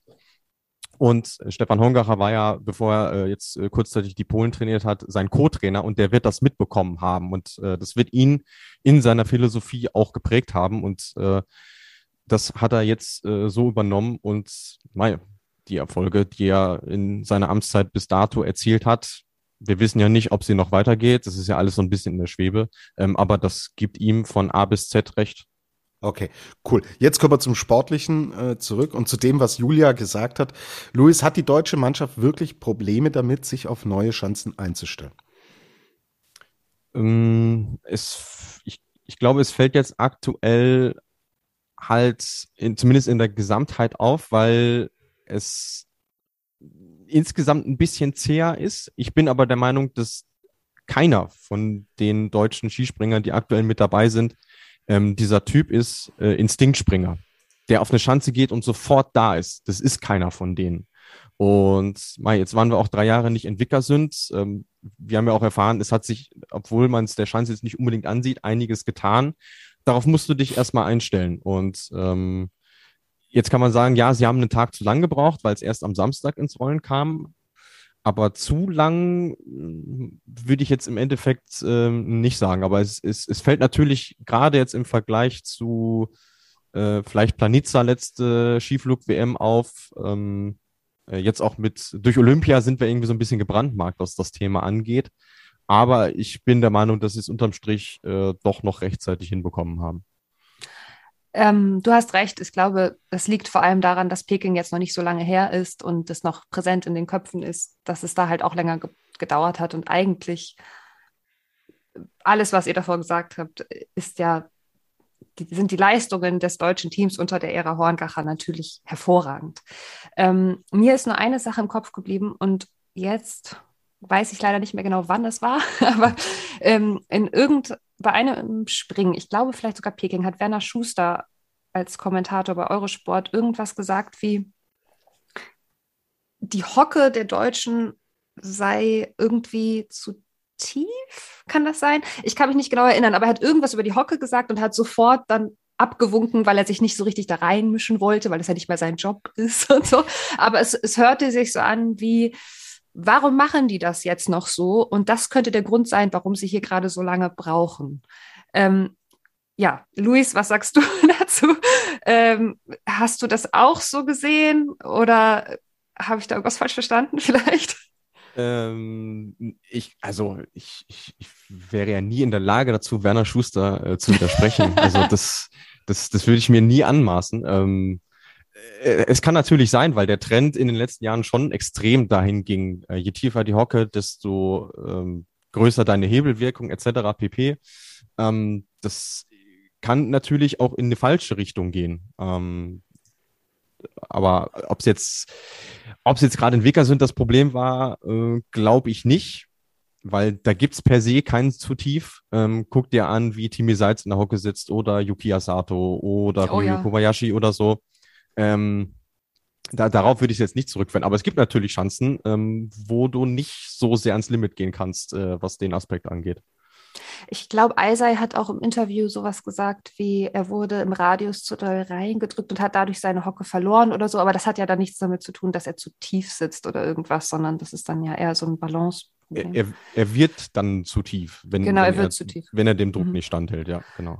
Auch schön hinter den Kulissen noch eine Geschichte. Ähm, als sie dann Silber gewonnen hatten und ihre Interviews gemacht hatten, ähm, wollten sie, glaube ich, gerade zur Siegerehrung gehen und dann hat Hanni nochmal Eiser, als die Kameras weg waren, so zurückgerufen und hat gesagt, komm, komm doch mal her.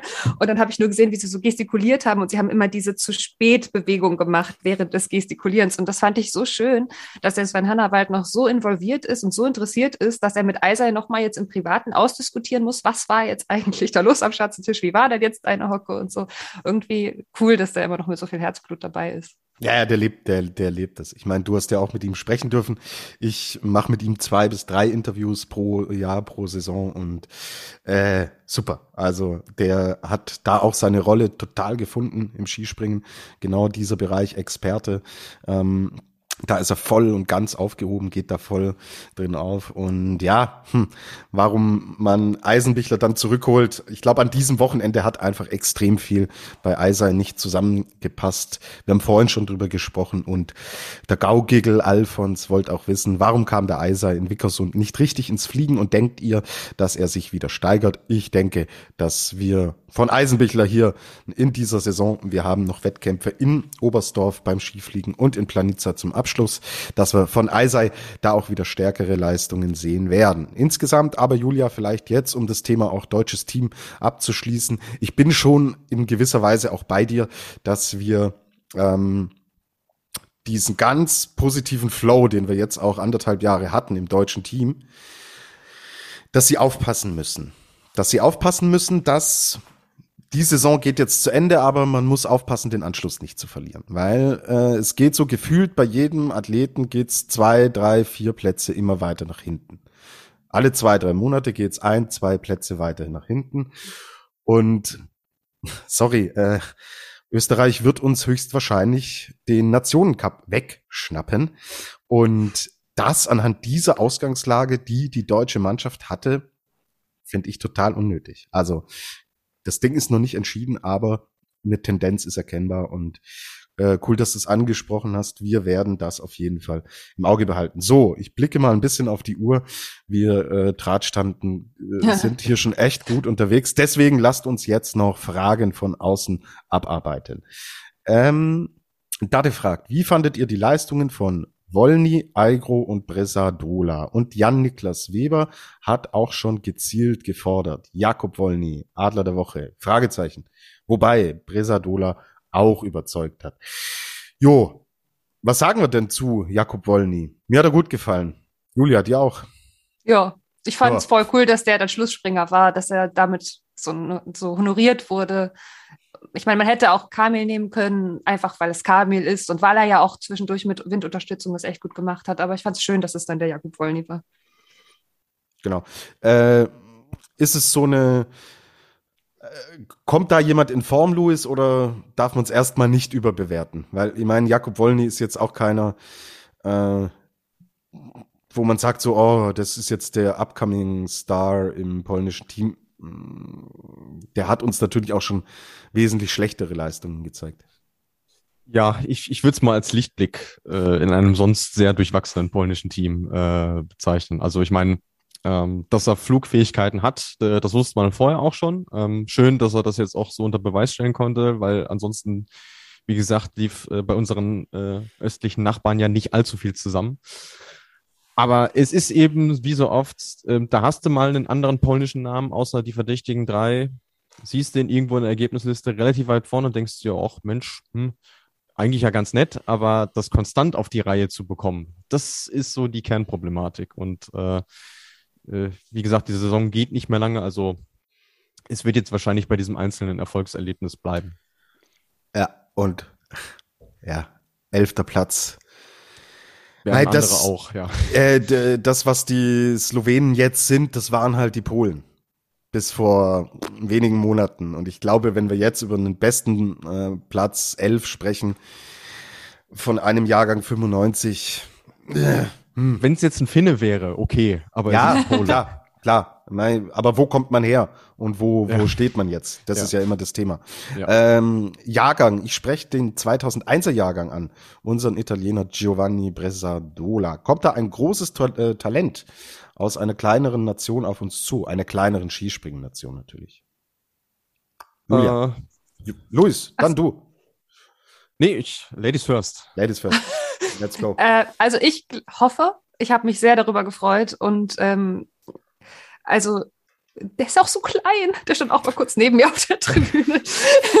und der wirkt so jung. Aber ich meine, die sind alle so klein. Gut, anderes Thema. Aber ähm, mich hat das total begeistert, was der da gezeigt hat. Ich glaube, sein letzter war dann leider nicht mehr ganz so gut wie die anderen, aber davor ist er ja ein großartiges Wochenende gesprungen. Und äh, ich habe Hoffnung, dass er das mitnehmen kann.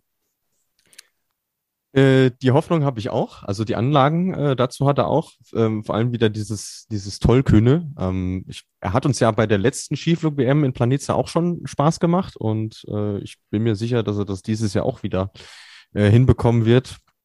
Es ist halt die Frage, ob er in diesem italienischen Verband, der sich jetzt nicht so wahnsinnig viel fürs Skispringen interessiert, dann auch die nötigen Grundlagen dafür bekommt, dass er seine Entwicklung fortsetzen kann. Mhm. Weil wir haben immer wieder aus diesen kleinen Nationen so, so Lichtblicke, wo wir denken, ach, das ist aber ein tolles Talent und irgendwie geht's dann aber nicht weiter, wenn die zu sehr im eigenen Saft schmoren. Und so ein bisschen habe ich die Befürchtung, würde mich aber natürlich extrem freuen für den nächsten Olympiagastgeber, wenn das bei ihm anders laufen würde. Und das ist natürlich die Hoffnung, die er haben kann, berechtigterweise. Ja.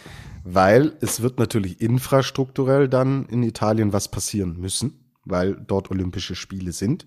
Und jeder Ausrichter von Olympischen Spielen will natürlich im Medaillenspiegel erscheinen. So. Und es wird jetzt in den nächsten Jahren in den italienischen Wintersport extrem viel investiert werden. Und wenn man ein Talent hat, will man natürlich auch sagen, hey, ähm, wenn die Möglichkeiten da sind, investieren wir dann im Bereich Skispringen auch. Also im Vergleich zu anderen Luis, wie du es schon angesprochen hast, aus kleineren Skispringen-Nationen, ähm, hat er mit Mailand Cortina d'Ampezzo 2026 da vielleicht etwas in der Hand, was ihn in seiner Entwicklung weiter nach vorne bringen kann. Arti Aigro, ähm, könnt ihr was dazu sagen? Mir ist er jetzt nicht äh, sonderlich aufgefallen. Ähm, er ist auf den 19. Platz gekommen weiß ich nicht, ist das eine besondere Geschichte gewesen, weil es hier von außen natürlich gefragt wurde. Ich fand's nicht. Naja, ist auf jeden Fall mal das beste estnische Einzelergebnis bei einer Skiflug-WM. Ähm, aber wir wissen ja auch, äh, eigentlich hat das Ganze ja finnische Wurzeln, denn äh, er ist ja seit der letzten Saison im finnischen Team mit unterwegs. Der beste Finne ist auch diesmal wieder ein Este geworden. ähm, ähm, ja, also man, natürlich muss man es jetzt nicht größer machen, als es ist, aber wie gesagt, wir sprechen so oft immer von den gleichen Nationen hier. Äh, da ist es schön, wenn dann zumindest unter den Top 20 auch mal jemand aus einer Nation auftaucht, die gefühlt schon wieder völlig von der Bildfläche äh, verschwunden war. Okay, wir haben über die Polen gerade schon gesprochen. Da wird jetzt wirklich, da, boah, da brodelt's hinter den Kulissen. Michael Dollesal, wird er diese äh, wird er auch nach dieser Saison noch Cheftrainer der polnischen Mannschaft sein. Wie ist euer Gefühl, Julia? Was sagt das Gefühl? Habe ich kein Gefühl zu. Also äh, keine Ahnung, wie deren Solidaritäten und, und Zuneigungen untereinander sind. Also ich meine, natürlich könnte man ihn jetzt absägen nach dieser Saison, aber vielleicht gibt es da ja auch so ein großes Vertrauen, da habe ich keine Einblicke. Ich glaube, er bleibt nicht. Luis, ähm, ich glaube es auch nicht. Äh, andererseits finde ich es schon krass, wie ihm auch öffentlich äh, der schwarze Peter zugeschoben wird äh, in der polnischen Medienlandschaft, dass er alleine quasi für diese ja schlechte Saison, wir nennen das Kind mal beim Namen, verantwortlich ist. Ähm, ja, deswegen kann ich es mir auch nicht so richtig vorstellen. Also er ist ja mit gewissen Vorschusslorbeeren zurückgekommen, hat die bis anfangs dieser Saison ja auch äh, zurecht gehabt, aber es ist einfach zu wenig ähm, gewesen. Aber ich bin auch der Meinung, dass nur ein Trainerwechsel alleine das Problem bei den Polen nicht lösen wird. Mhm. Mhm. Ich finde die Saison ehrlich gesagt eine Katastrophe mhm. aus sportlicher Sicht. Ja. Mhm. Versteht Man mich nicht falsch, es gibt Schlimmeres natürlich, aber mhm. sorry, mit diesem Potenzial, diese Resultate, boah, also mhm. übel und am Ende müssen, kannst ja nicht die Springer, äh, ja, es ist ja diese übliche Diskussion im Sport. So heißt es ja, ich kann nicht eine ganze Fußballmannschaft entlassen und die einfach austauschen. Ja, und so ist es im Skispringen halt auch. So, mhm. ich meine, du kannst natürlich, äh, musst mit dem Material, was da ist, arbeiten, mit dem menschlichen äh, Material. Klingt immer so ein bisschen, bisschen äh, dumm. Du musst mit den Sportlern, die da sind, arbeiten und die Arbeit sorry, das geht ja, wird ja immer schlechter gefühlt. So, und deswegen glaube ich, dass gerade in so einer Nation auch vielleicht, um medialen Druck rauszunehmen, dass ein Neuanfang eventuell gut wäre. Wir sind jetzt in einem neuen olympischen Zyklus. So, das ist im Sport oft genau der Punkt, an dem Stellschrauben gedreht werden und neue Impulse gesetzt werden. Und das ist jetzt im Endeffekt für die Polen auch die große Chance, zu sagen, es beginnt jetzt die Olympiade, also die Zeit zwischen den Olympischen Spielen. Wir haben jetzt einen Vierjahresplan in Richtung Mailand, Cortina d'Ampezzo 2026 und den muss jetzt jemand anders äh, übernehmen. Mhm. Ähm, Julia, wolltest du noch was ergänzen? Ich habe dich zwei, dreimal hier, äh, ja. okay, alles gut. So, äh, ein Name, der ins Spiel gebracht wurde und den Dade hier nochmal explizit erwähnt, ist Alex Pointner, der ehemalige Cheftrainer der österreichischen Mannschaft, der extrem viele Erfolge mit den ÖSV-Adlern geholt hat. Ich habe es gehört und dachte so, hm, ja, finde ich ganz spannend. Ich habe natürlich dann sofort in die Skispringen WhatsApp-Gruppe das geschrieben und mein Freund Louis kam sofort wieder hat gesagt, ach, Ruf, äh, find, find du mal spannend, was du spannend findest, aber er kann ihnen nicht das geben, was sie brauchen. Oh. Luis, jetzt musst du mal genau erklären, was du damit meinst und warum du das nicht so spannend findest wie dein guter Podcast-Freund Tobias Ruf. ähm, also erstmal dementiere ich in aller Deutlichkeit, auch in der Öffentlichkeit, dass ich das nicht spannend finden würde. So, das ist, okay. äh, das ist Punkt eins. Äh, Punkt zwei, ähm, ich bin der Meinung, dass in diesem Verband und in dieser Mannschaft jetzt erstmal Aufbauarbeit geleistet werden muss, weil äh, wir blicken auch der Tatsache ins Auge, dass die drei Herren, die da vorne wegspringen, ein gewisses Alter erreicht haben und man hat so das Gefühl, es findet kein Umbruch statt. Ähm, Alex Pointner ähm, hat äh, jahrelang mit gestandenen Springern ähm, zusammengearbeitet, die ihm quasi fertig hingestellt wurden, äh, beispielsweise Gregor Schlierenzauer, und hat die äh, in der Weltspitze zu den größten äh, Erfolgen geführt. Nur musst du jetzt dafür sorgen, dass was aus dem Nachwuchs nachkommt in, in Polen. Und ähm, er ist jetzt auch eine Zeit lang raus gewesen. Das Skispringen hat sich in der Zwischenzeit auch verändert und äh, damit auch die Charaktere dieser jungen Springer. Und ich bin mir einfach nicht sicher, ob das zusammenpassen würde. Ähm, was er ja gesagt hat, ist, dass man sich in vertrauensvollen und offenen Gesprächen befindet, ähm, dass man sich austauscht und guckt, ob man zusammenkommt. Ähm, habe aber auch aus Polen gehört, vor allem von Kollegen, dass es auch nicht unbedingt die favorisierte Lösung ist. Ähm, Zweifelsohne wäre es aber natürlich ein klangvoller Name mit äh, großen Erfolgen. Aber wie gesagt, ich bin mir nicht sicher, ob es die richtige Kombination wäre. Okay. Wir bleiben dran und schauen, wie sich's entwickelt, was sich ergibt. So, die Vivi fragt, ähm, was glaubt ihr, wer aus dem COC wird gute Ergebnisse in Oberstdorf beim Skifliegen erreichen? ganz ehrlich, also Vivi, Skifliegen wird nicht trainiert deswegen, äh, also jetzt hier irgendwas zu prognostizieren wäre unseriös. Ich habe keine Ahnung. Und wir wissen ja noch nicht mal, wer, wer überhaupt mitgeht. Ja, ich möchte an dieser Stelle nur einmal meine Solidarität mit meinem Richard Freitag bekunden, vor dem ich hier Autogramme an der Wand hängen habe. Ähm, und ich weiß, er war jetzt gerade auch nicht im COC dabei und ich hoffe einfach so sehr, dass der noch einmal schief liegen darf. Das wäre so cool. Ich meine, im Moment ist er ja nicht aufgestellt im COC und deswegen glaube ich fast nicht, dass er aufgestellt wird, aber wir hoffen es alle. Er, er, hat ja, er hat ja dort, äh, war es die Bronzemedaille ja. bei der Skiflug-WM in Oberstdorf. Ja. Ähm, geholt und der Einsatz in der nationalen Gruppe, den er hatte, der hat mir gut gefallen. Wir drücken die Daumen, würden uns freuen, aber die Skepsis von Julia, die kann ich schon teilen. Ja, liebe Vivi, wie gesagt, wir, also ich kann, kann nicht seriös dazu sagen, ich glaube, Luis, du auch nicht, weil Skifliegen einfach schon wieder eine, ein eigenes Kapitel dann auch ist. Ja, aber ich äh, würde mich sehr freuen, äh, unseren beliebtesten Adler der Woche überhaupt in der Flugshow, äh, Justin Lissow, dort zu sehen. Ich glaube, dass der junge Mann äh, Potenzial hat, dort richtig was zu reißen. Ist so, Herr Lissow. Große Ehre für Julia Kemp zum Abschluss des Männersegments. Also, ähm, Jan-Niklas Weber, Jakob Wolny Adler der Woche, Fragezeichen. Giovanni Bresadola, Adler der Woche? Fragezeichen. Date 1896.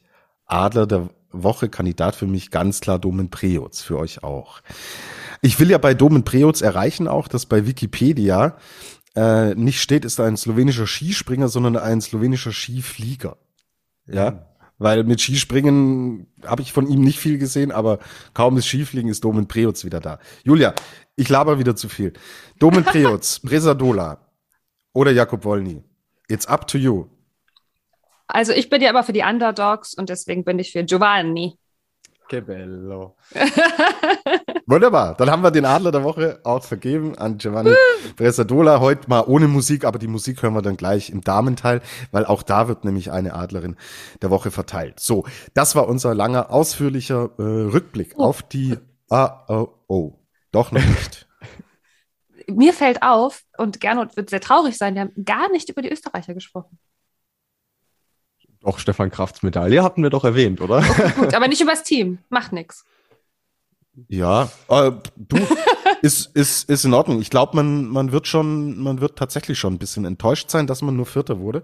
Aber insgesamt hm, war es halt außer Krafti ein bisschen zu dünn.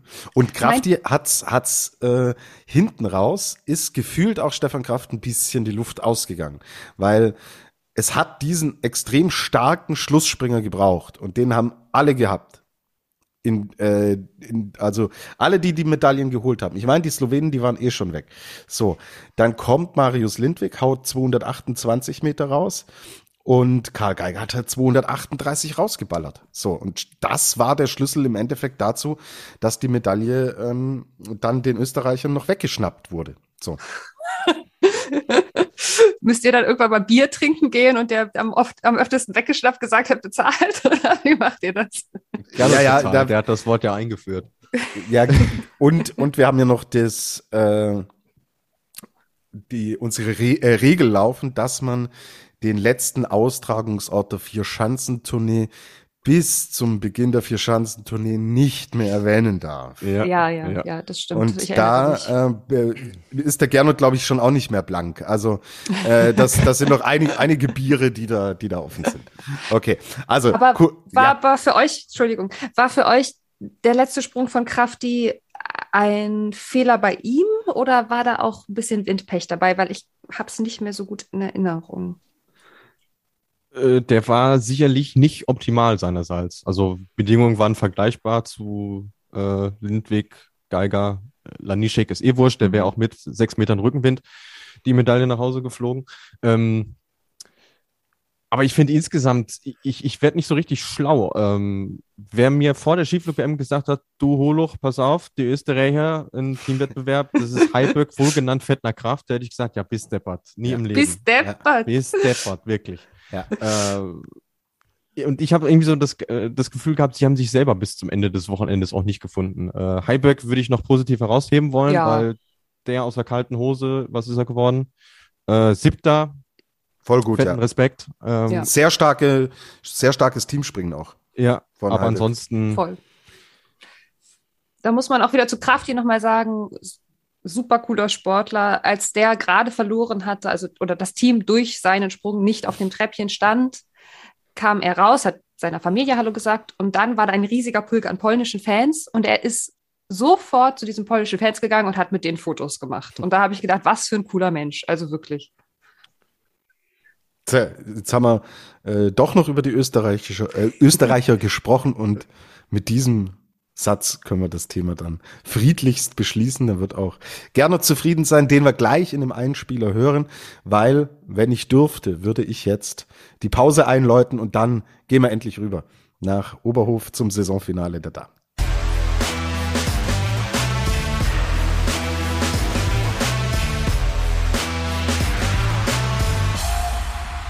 Wir sind zurück bei der Flugshow und jetzt it's Ladies Time. Die letzten Springen dieser Saison haben wir gesehen in Oberhof beim Saisonfinale in Thüringen.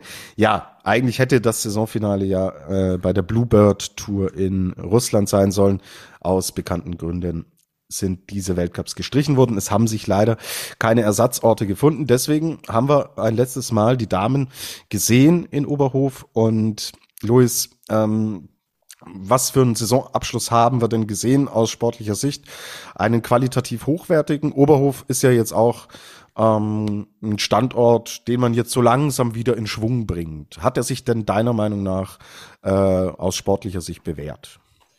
Ja, ich fand, es hat sich gut angelassen. Also man hat bei allen so ein bisschen gemerkt, da ist, es fühlt sich einfach nicht an wie ein Saisonabschluss. Wir wissen alle warum. Aber nichtsdestotrotz, äh, die Wettkämpfe waren richtig gut, fand ich. Ähm, es war auch schön, dass man mal ein Wochenende hatte, wo man sich nicht über Juryentscheidungen wundern oder aufregen musste. Also es hat auch nochmal gut getan zum Abschluss.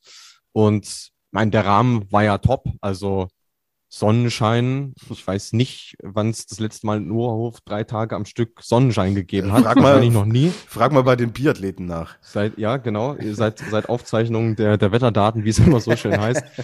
äh, von daher äh, war es schön. Also es hat Spaß gemacht und äh, ich fand die kleine Chance, ich habe sie jetzt zum ersten Mal so richtig gesehen, ich fand sie auch gar nicht mal so stereotypisch, wie man diese K90 HS100 Schanzen sonst so kennt. Also ich fand's gut. Okay.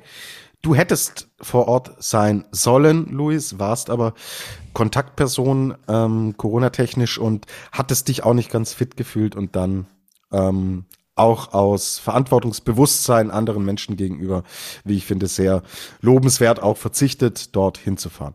Aber die Flugshow hat trotzdem einen Agenten hingeschickt. Gernot Clement durfte für den ORF, also für den österreichischen Rundfunk, an alle, äh, die das natürlich in Deutschland so nicht mitverfolgt haben. Ich in Rosenheim empfange ja Gott sei Dank ORF und habe das im Fernsehen auch voller Stolz anhören dürfen. Gernot wurde nämlich als Reporter hingeschickt und durfte unten im Auslauf die Interviews machen mit Geil. den Damen und durfte Sarah Marita Kramer in Empfang nehmen, die als zweite Österreicherin in der Geschichte den Gesamtweltcup bei den Damen gewonnen hat. Und Gernot hat uns ein bisschen Eindrücke auch geschildert. Wie war es denn vor Ort? Auch so ein bisschen das Organisatorische, so ein bisschen das Drumherum. Sind auch ganz, ganz spannende Einblicke. Und ja, wir haben eine Agentin in Wickersund gehabt. Wir haben einen Agenten in Oberhof. Die Flugshow ist einfach überall. Das Wort hat Gernot Clement. Also ich muss sagen, ich bin wirklich sehr begeistert von Oberhof. Das ganze Wochenende war wirklich top, alles super organisiert vor Ort.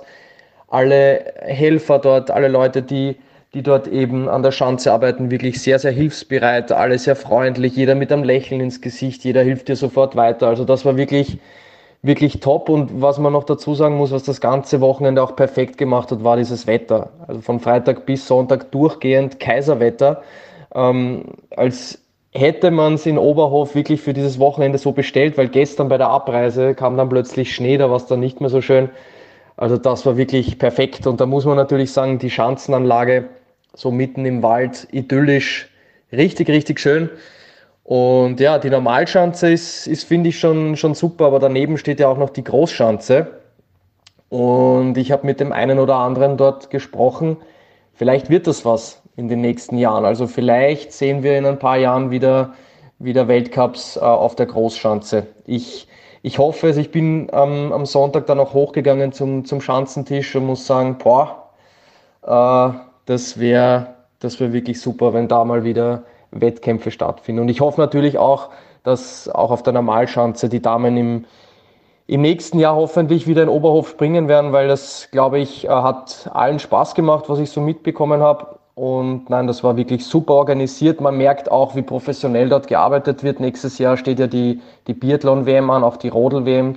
Also diese Weltmeisterschaften, die Großereignisse werfen schon ihre Schatten voraus. Und ich glaube, man kann sich da wirklich auf äh, tolle Großereignisse freuen. Was das Sportliche angeht, glaube ich auch, dass es einfach für, für viele Nationen was Besonderes war. Allen voran eben für Deutschland mit dem äh, Podestplatz von Katharina Althaus am Samstag. Ich muss auch dazu sagen, wenn Katharina Althaus gesprungen ist, dann waren die Zuschauer am lautesten. Also das vielleicht noch bei Urscha Bogatay und Nika Krishna, die eventuell äh, mithalten konnten, aber bei Katharina Althaus ist es schon, schon sehr laut geworden. Also das war wirklich top, mal wieder, mal wieder eine Stimmung zu erleben. Ansonsten muss man natürlich sagen, slowenische Festspiele mit dem Doppelsieg von Urscha Bogatay und dann auch noch der Dreifachsieg am Sonntag. Es waren auch sehr viele slowenische Fans vor Ort, auch deshalb, das war sehr schön jetzt am Sonntag auch noch, äh, weil Spieler Rogel ja ihre Karriere beendet, äh, hat es dann wirklich noch emotionale Momente gegeben im Auslauf, viele Fotos, Interviews, äh, die Fans haben, haben sie angefeuert, nochmal gefeiert, also es waren wirklich ganz, ganz tolle Bilder. Ich glaube, sie hätte sich den, den Abschied auch nicht, nicht besser vorstellen können. Ja, und für uns, für uns Österreicher ist natürlich der Gesamtweltcup-Sieg von Sarah Marita Kramer was ganz, ganz Besonderes. Sie ist erst die zweite Österreicherin nach Daniele Raschko-Stolz, der das gelingt. 2014, 15 war das. Und ja, sie hat letztendlich nach, nach all dem, was in den letzten Monaten auch gewesen ist, die vielen Aufs und Abs, hat jetzt endlich geschafft. Ich glaube, sie ist die, wirklich die verdiente Gesamtweltcup-Siegerin, wenn man den, den gesamten Winter betrachtet. Und das war sehr schön. Es war auch ihre Familie vor Ort, ähm, auch der Vater, Onkel, Tante haben, haben mitgefiebert. Für sie war das sogar eine Überraschung. Sie hat das nicht gewusst, dass die vor Ort mitfiebern. Und ich glaube, diese Überraschung ist dann ist dann mehr als gelungen. So, jetzt habe ich, glaube ich, genug geplappert. Äh, schöne Grüße in die Runde. Ich hoffe, ihr habt eine schöne Sendung. Und ich kann nur zum Abschluss sagen, ich hoffe, dass wir sehr bald wieder Weltcup springen in Oberhof sehen werden. Ja, danke lieber Gernot für diese Eindrücke und war echt cool, dich zu sehen äh, und zu hören da unten. Auch äh, gerade Marita Kramer da im, in Empfang zu nehmen, waren schöne emotionale Momente und Julia, finally, Sarah Marita Kramer. Sie hat so viele, so viel Pech gehabt in ihrer noch jungen Karriere. Du ballst schon die Faust wie die Madonna von Lourdes. Du scheinst es ihr, du scheinst es ihr von Herzen zu gönnen, wenn ich de, deine Gestik richtig interpretiere. Ja, total. Ich, also das war ja so ein Drama mit Olympia und ich, also sie ist ja für mich die Ausnahmesportlerin der letzten anderthalb Jahre. Das habt ihr ja auch oft genug hier besprochen und ich freue mich riesig für sie, dass sie das jetzt gewonnen hat. Es war ja zwischendurch noch mal ein bisschen, jetzt nach Olympia ist sie ja ein bisschen abgesagt. Also ich meine, sie war ja immer noch großartig, aber sie war dann halt nicht immer die, die ganz, ganz oben stand. Und da hatte ich schon ein bisschen Bedenken, oh bitte, bitte, bitte, nehmt es ihr jetzt nicht noch weg. Und deswegen freue ich mich umso mehr, dass das für sie jetzt noch geklappt hat. Mhm die Tendenz ist aber schon da. Ich glaube, sie kann sich jetzt auch nicht ausruhen im Sommer. Also es ist jetzt der sechste Platz äh, im ersten Wettkampf gewesen, der vierte Platz im zweiten Wettkampf. Und gerade die Konkurrenz scheint da doch Luis der Marita Kramer, die ja den Saisonanfang extrem dominiert hat scheint die Konkurrenz da wirklich aufgeholt zu haben. Ich glaube, wir haben insgesamt schon eine, eine, spannende Saison auch gesehen und es manifestiert sich dann auch in solchen Wettkämpfen wie jetzt in Oberhof.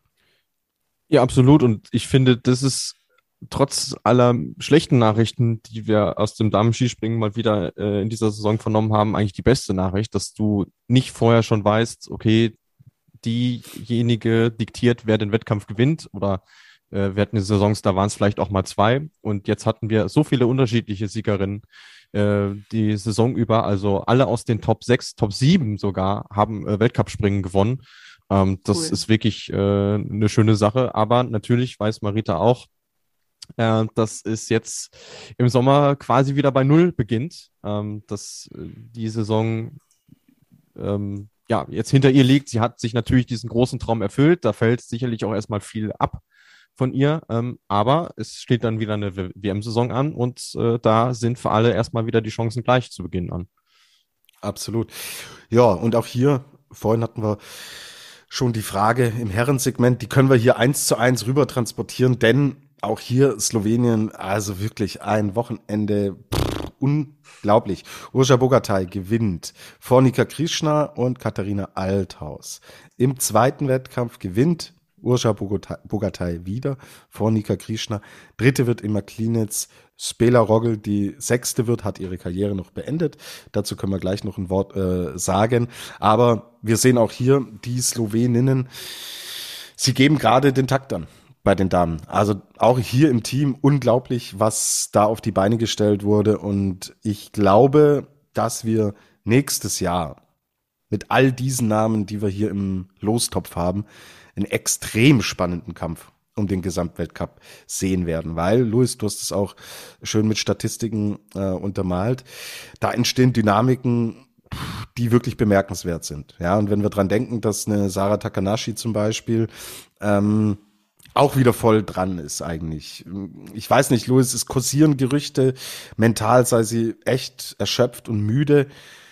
Kannst du dir vorstellen, dass die Karriere endet? Ich drifte kurz ab, aber ähm, man hört jetzt nicht das Allerbeste in den Medien. Ähm, also ich war nach Olympia fest davon ausgegangen, dass wir sie zumindest in dieser Saison gar nicht mehr sehen. Deswegen äh, war es für mich schon überraschend, dass sie dann äh, zur Raw Air zurückgekommen ist und wie sie da zurückgekommen ist. Das hatten wir auch äh, besprochen in, in der letzten Folge. Ähm, ich ich finde es wahnsinnig schwierig zu prognostizieren. Äh, ich glaube aber, dass sie sich selber jetzt nochmal bewiesen hat, ähm, das war es noch nicht. Also sie hat immer noch das Potenzial in sich, äh, Siegspringerin zu sein und ähm, mischt da vorne wieder mit, so wie sie sich das selber auch äh, erhofft.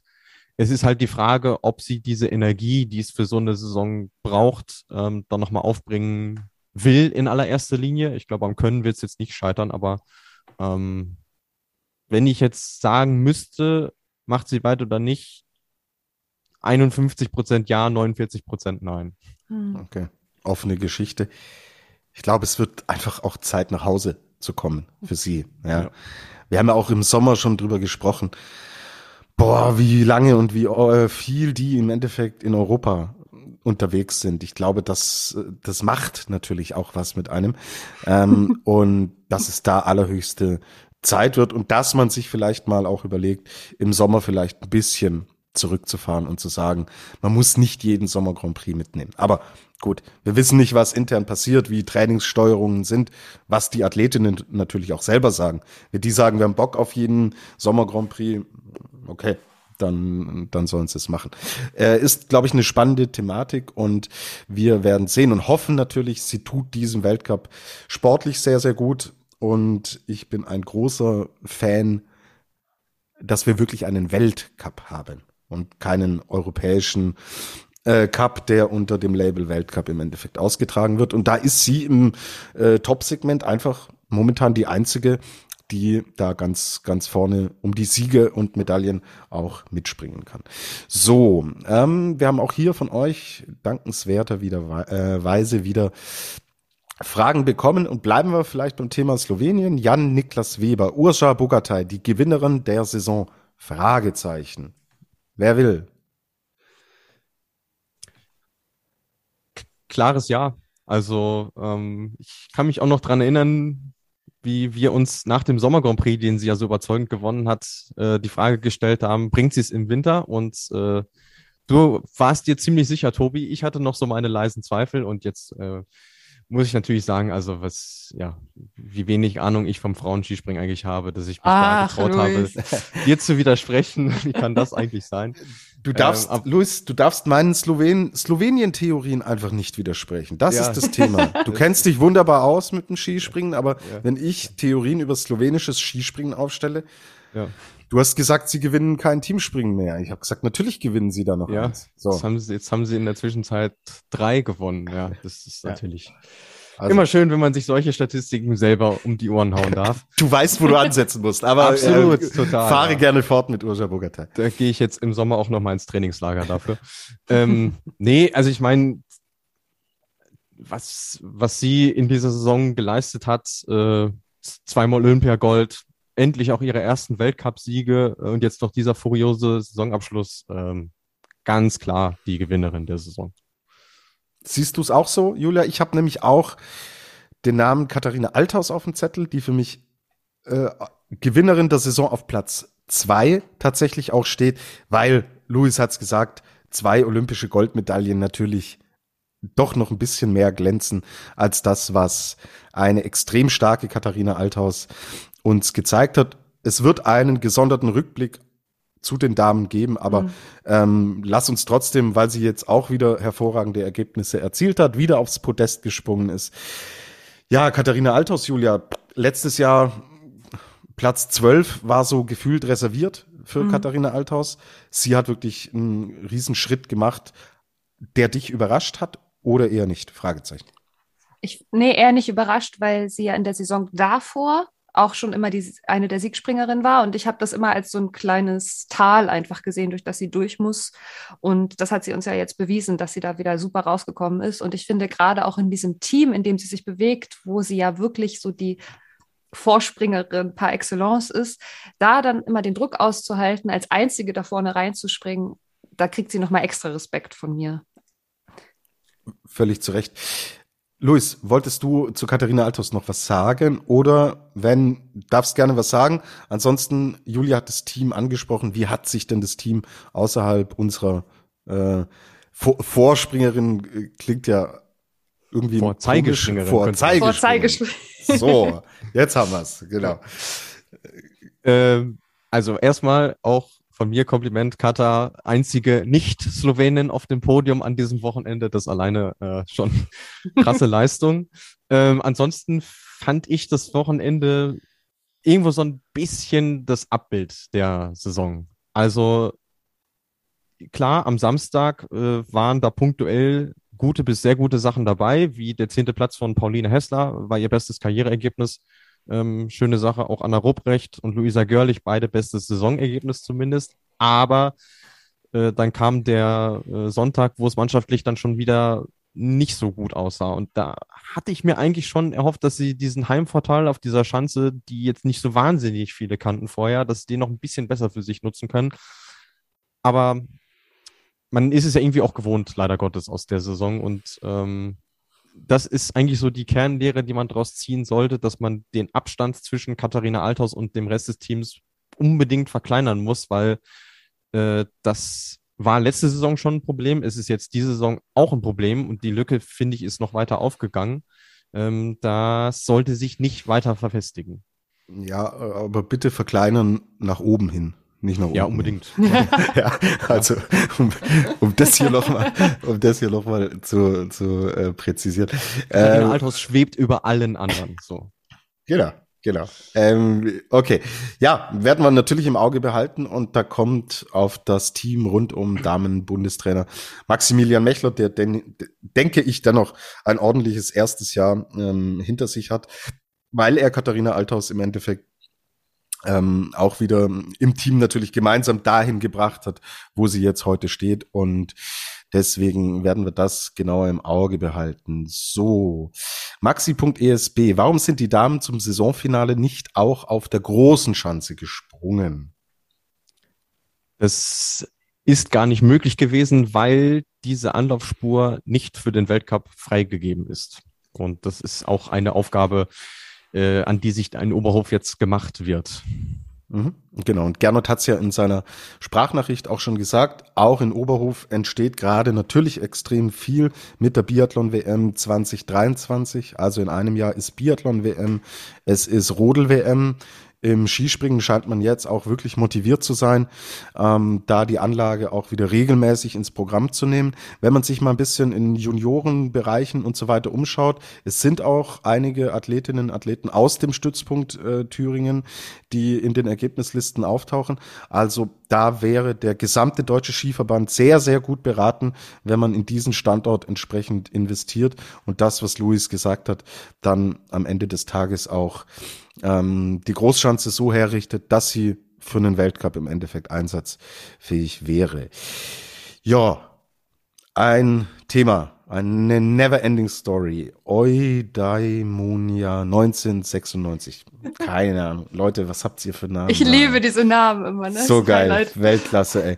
Warum werden abgesagte Männerweltcups meistens nachgeholt, die der Frauen selten? Tja, ja, warum? Julia, money makes the world go round. Ja. Warum? Leute, ich weiß es nicht. Warum werden Frauen disqualifiziert bei Olympia und Männer nicht? Warum? Ja. Ich weiß es nicht. Das regt mich auf. also, also ich meine, ihr habt das ja schon wirklich sehr, sehr gut aufgearbeitet in eurem Podcast. Ich kann nur wiederholen, was ihr schon gesagt habt. Man muss in den Sport, also in die Damendisziplin investieren, um dann später auf denselben Stand zu kommen wie die Männer denn die sind ja schon ein paar Jahre länger dabei. Und es kann unfassbar spannend sein, diese Frauendisziplin anzuschauen, wie wir sehen, wenn sie ihnen genug Anlauf geben. Sie brauchen halt diese fucking Chance. Entschuldigung, jetzt müsst ihr, jetzt müsst ihr jetzt leider, äh, jetzt dürft ihr es nicht mehr jugendfrei machen, diese Folge, aber also es macht mich wütend und ich verstehe nicht, warum dieses, dieser ganz offensichtliche Mechanismus nicht klar wird den, den Funktionären. Also, oder vielleicht wird es ihnen klar und sie setzen ihre Schwerpunkte anders, weil sie denken, okay, bei den Männern kriegen wir halt mehr Geld raus sofort, dass sie einfach nicht nachhaltig denken. Das kann natürlich sein. Ja, das, das wird es sein, ganz einfach. Weil es scheitert am Geld. Es liegt daran, dass für Veranstalter das wohl nicht lukrativ ist. Weil äh, sonst würden sie es nicht machen. Bei den Herren äh, zwingt sie ja auch keiner dazu. Da kommen sie ja auch von sich aus und sagen, ach, wir springen ein und machen das. So. Und ähm, sehr, sehr äh, guter und richtiger Ansatz, den wir hier, hier auch schon seit Jahren im Endeffekt vor uns hinbieten. Wie äh, die, die sagen immer, ja, die Sportart scheint nicht attraktiv genug zu sein. Ja, wenn man sie, ähm, wenn man sie bewusst unattraktiv hält, äh, kann sie nicht attraktiv werden. So ist ist im Endeffekt logisch und deswegen extrem schade. Also ähm, weiß nicht, Luis, ob du noch andere Aspekte außer den monetären äh, Punkt im Endeffekt anbringen kannst. Ähm, glaube, wir sind jetzt natürlich auch in einer recht späten Phase schon. Also ich weiß nicht, ob es als Argument dienen kann. Ich glaube aber, es wäre einfacher, kurzfristig Weltcups stattfinden zu lassen, zum Beispiel im Dezember oder im Januar, wo viele Anlagen noch eher im Betrieb sind, als es jetzt, äh, wir sind Mitte März, so. Ja. Weiß ich nicht, ist, ist das ein Punkt? Keine Ahnung, Luis. Ähm, ah, das ist ein wahnsinnig komplexes Thema, aber ich, ich greife nochmal was auf, was du vor geraumer Zeit auch in unsere WhatsApp-Gruppe geschrieben hast. Ähm, nachdem es die, die Bluebird abgesagt wurde, sie haben es im Januar äh, nicht hinbekommen, für die Japan-Wettkämpfe Ersatz zu organisieren. Warum sollte es jetzt mit Russland anders laufen? Wenn du schon bei der Absage weißt, dass es keinen Ersatz ja, ja. gibt, ja, äh, das ist wirklich ein, ein schwerer Schlag. Und ähm, es ist aber offensichtlich so, dass es für diesen Fall jetzt die Möglichkeit nach Ersatz gegeben hätte weil der slowenische Verband Ende Februar, Ende Februar schon gesagt hat, äh, ja, wir befinden uns im Austausch mit der FIS. Ähm, wenn man uns finanziell ein bisschen entgegenkommt, könnten wir in Planica ein Saisonfinale machen. Boah, ist das, ist das ärgerlich. Ah, so, und jetzt äh, sind wir halt leider wieder bei diesem, bei diesem Thema. Ähm, du, wir wissen ja ungefähr, was so ein Weltcup-Finale in, in Planica kostet wenn du die Damen da jetzt noch dranhängst, natürlich verursacht das mehr Kosten. Und dann finde ich, kann es auch nicht zu viel verlangt sein, wenn der Veranstalter sagt, hier, äh, wir möchten diesen Weltcup machen. Bitte, liebe Fist, kommt uns entgegen. So, und wenn das aber nicht gemacht wird, Gründe wissen wir natürlich nicht, aber wenn das nicht gemacht wird, sind zumindest mal Zweifel gegeben, ob das denn überhaupt gewollt ist. So, und diesen Beigeschmack alleine loszuwerden, das wäre ja schon mal ein Fortschritt, aber äh, alleine es, es, es fehlt mir der Glaube und einen krasseren Kontrast, als wir ihn jetzt dieses Wochenende hatten. Skiflug-WM versus K90 in Oberhof. Hm. Geht ja gar nicht. Und äh, dann kam jetzt am Wochenende noch die Meldung, äh, die Silvestertour wird ausgeweitet, äh, Villach kommt mit dazu. Ja, ist halt auch wieder eine K90. So, dann hast du zweimal Kleinschanzenspringen, während parallel die große Vierschanzentournee stattfindet. Und äh, ja, das ist irgendwie so ein Sinnbild für das, für das Damenskispringen leider auch im Jahr 2022. Und jedes Jahr geht man mit der Hoffnung dran, dass es sich bessert. Allein es tut sich leider sehr, sehr wenig. Aber interessant, dass vom slowenischen Verband da schon so viel Bereitschaft kommt oder von, von den Planica-Organisatorinnen. Ähm, ich finde ja auch, dass Norwegen das ja großartig gemacht hat, dass die, die haben das, das eine Springen Sapporo nachgeholt bei dann bei der Raw Air mhm. und äh, dass sie dann, dass die auch von Anfang an sagen, wir zahlen allen Springerinnen und Springern dasselbe, so dass die Frauen jetzt sogar mehr bekommen haben, weil sie ein Springen mehr hatten und so. Das sind ja schon mal richtig gute Zeichen. Ähm, und wenn es dann aber schon solche guten Zeichen gibt, dann finde ich es noch schwieriger zu verstehen, dass die FIS dann nicht, also, die, also wenn schon die Verbände das zeigen, so, dann, dann muss man doch da aufspringen. Also das, das ist wirklich schwierig zu verstehen. Ja, ich glaube, wir sitzen alle gerade ein bisschen ratlos da. Und auffällig aber natürlich auch, die Verbände, die da engagiert sind, sind natürlich die Verbände, die entsprechend in den Ergebnislisten auch oben auftauchen. Und da muss auch der Deutsche Skiverband sich mal überlegen, sollten wir da nicht im Endeffekt ein bisschen mehr auch investieren in den naja, Bereich Damenspringen.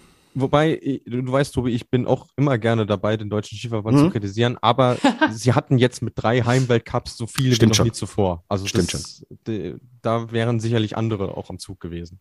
Stimmt schon. Ach, meine chronische Kritik am deutschen Skiverband. Ja, wie ich gesagt, kann, ich, wir, wir, wenn wir die Aufnahme beenden, können wir ja wieder da anknüpfen, wo wir sonst so gerne aufhören, aber jetzt in dem Fall alles gut, ich ziehe meine Kritik zurück. So, also, ich habe ja gesagt, ähm, wir werden noch mal ganz genau detailliert, explizit zurückblicken auf äh, die Saison bei den Damen in einem eigenen Saisonrückblick und da wird wieder ein Thema sein, Julia, zu dem du jetzt auch noch kurz äh, deine Position im Endeffekt äh, kommunizieren darfst. Wir regen uns extrem auf über äh, das Nichtvorhandensein des Damenskispringens mehr oder weniger im öffentlich-rechtlichen Fernsehen.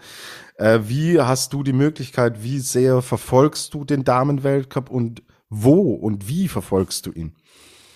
Ich habe es ja vorhin schon mal angesprochen, ich bin ja Eurosport-Abonnentin.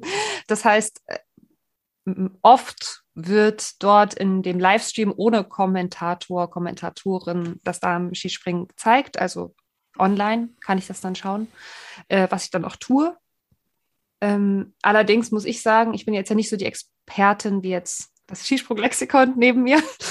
Das heißt, dass ich schon mich freue über fachkundige Kommentatoren und ähm, nicht alles nur ohne Kommentar schaue. Und das ist dann manchmal für mich an Zauber verliert, weil ich manche Dinge einfach nicht ganz, ganz genug, also nicht gut nachvollziehen kann, wenn mir nicht noch jemand was analysiert, der vielleicht noch einen anderen Bildschirm hat als ich und andere Daten zur Verfügung hat als ich. Und ähm, auch da denke ich dann so bei Eurosport so, hey, holt euch doch eine coole Kommentatorin, Uli vielleicht oder so, ich weiß es nicht. Und ähm, lasst das noch mit aufbereiten, dann kriegt das auch noch mehr Aufmerksamkeit. Und ja, bei den öffentlich-rechtlichen ist es dann nochmal ein ganz anderes Thema. Also, wie gesagt, ich weiche halt auf Eurosport aus, weil es oft nicht gezeigt wird bei den öffentlich-rechtlichen. Manchmal im Livestream, online, aber selbst das wird ja oft nicht zur Verfügung gestellt. Und da hört dann das Verständnis bei mir auch auf. Ja, okay. Also, da bist auch du unserer Meinung. Und genau, sind natürlich auch Themen, wie sich das alles jetzt entwickelt hat im Laufe der Saison, auf die wir im Rückblick dann noch schön und umfangreich, umfangreich eingehen können. So. Genau, Date hatte gefragt, wie bewertet ihr die Karriere von Spela Rogel, die äh, jetzt, wo sie aufhört? Ich glaube, Luis, da haben wir uns auch schon drauf geeinigt. Ähm, da ist der Saisonrückblick, glaube ich, ein sehr, sehr, eine sehr, sehr wunderbare Plattform, ähm, um das Ganze am Ende des Tages aufzudröseln. So, ich gebe euch noch mit. Den Endstand in der Gesamtwertung. Marita Kramer gewinnt also erstmals den Gesamtweltcup mit 1316 Punkten.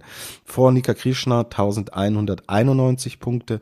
Und Urja Bogatay, die sich da im Endeffekt noch auf den dritten Platz nach vorne geflogen hat und mit 1000 151 Punkten den dritten Platz der Katharina Althaus weggeschnappt hat im letzten Saisonviertel. Katharina Althaus beendet eine extrem starke Saison auf dem vierten Rang. Sarah Takanashi wird fünfte. So, wir haben ein letztes Mal und jetzt kommt Musik. Die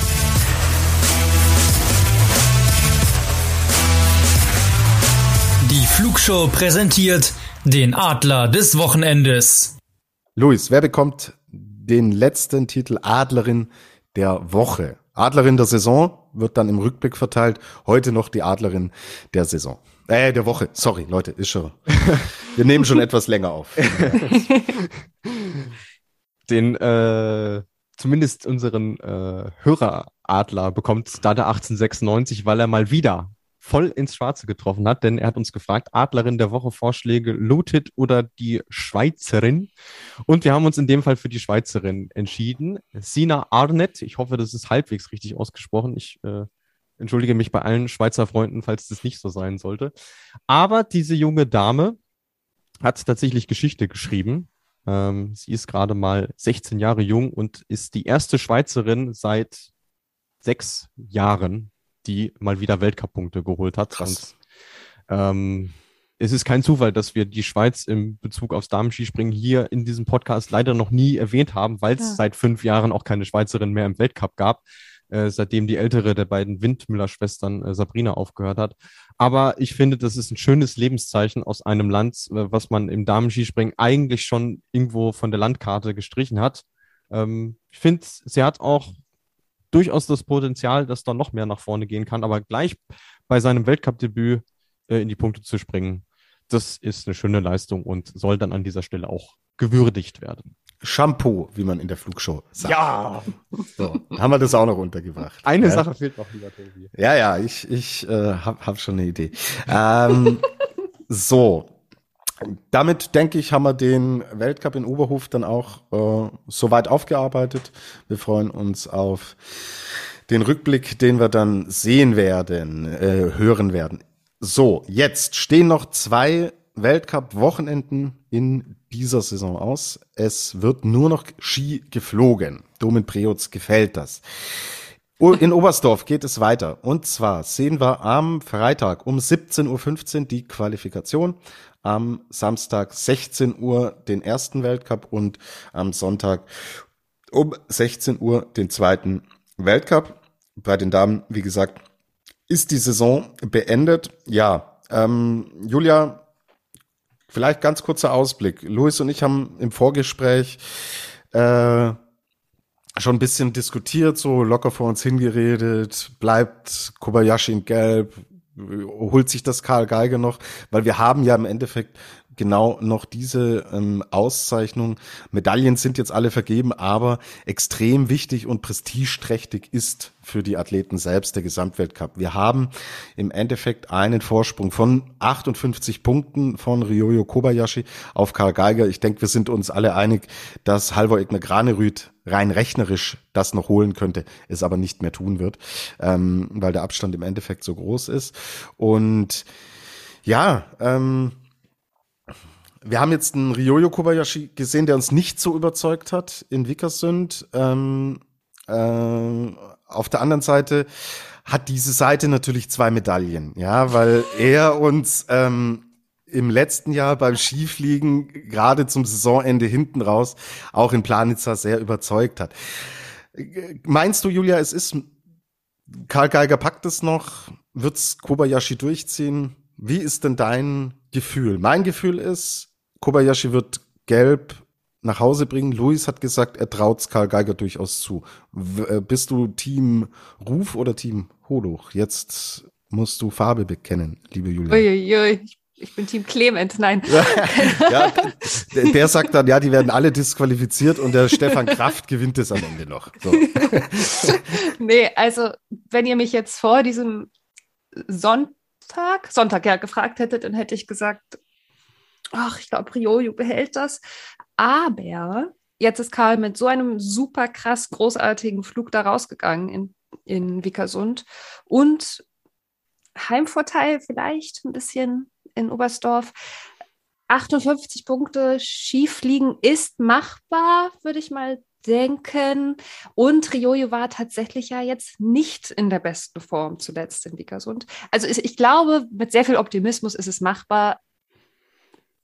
Vor Sonntag hätte ich aber gesagt, nee, Riojo geht mit dem Trikot nach Hause. Also ich Oh. bin zwischen den Stühlen, zwischen euch. Äh, äh, Diplomatie kann man nicht lernen. Also das ist ja unfassbar. Du, ich, ich äh, würde mir nichts ähnlicher wünschen, als mal wieder einen deutschen Gesamtweltcup-Sieger zu haben. Warten wir es ab. Wir haben dann im Endeffekt ja noch die Option, ich glaube in sind es in Planitzer zwei Fliegen oder Ja. ist es Sind vier, vier Einzel noch insgesamt plus das Team fliegen. Wunderbar, danke. Ja. Muss ich nicht extra nachschauen. Dafür habe ich mir dieses Lexikon hier zur Seite geholt.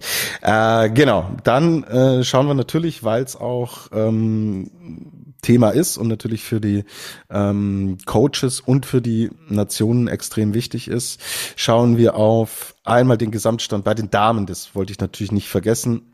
Quelle Surprise, Slowenien gewinnt äh, die Nationenwertung bei den Damen mit 4.570 Punkten vor Österreich 3.823 und Japan 2.213. Also riesige Abstände, gerade zwischen Platz zwei und drei. Äh, das sind Welten. So Deutschland 1.931 Punkte, vierter Platz. Norwegen 1809. Äh, klar, gibt hier fünf Top-Nationen, aber ich glaube, in Deutschland und Norwegen wird man nicht ganz damit zufrieden sein, gerade mit dem Abstand, den man nach vorne hat. So, bei den Herren. Österreich hat Deutschland den ersten Platz erstmal weggeschnappt, 4.989 Punkte. Das sind's aber echt, äh, wird's mega knapp. 4.943 hat Deutschland also eine Differenz von gerade mal 46 Punkten. Das ist extrem wenig. Und wir haben noch ein Team fliegen. Da kann das Ding hinten raus extrem spannend werden, weil auch die Norweger noch mit in der Verlosung sind mit 4682 Punkten. Da müsste aber schon alles in die richtige Richtung laufen. Gut. Julia, hat's dir gefallen? Heute mal äh, nicht nur uns in der Küche zu hören, sondern selbst mit äh, zu sprechen. Es war mir eine riesige Freude mit euch beiden. Vielen, vielen Dank für die Einladung. Ja, und ich kann mich nur ganz herzlich bedanken.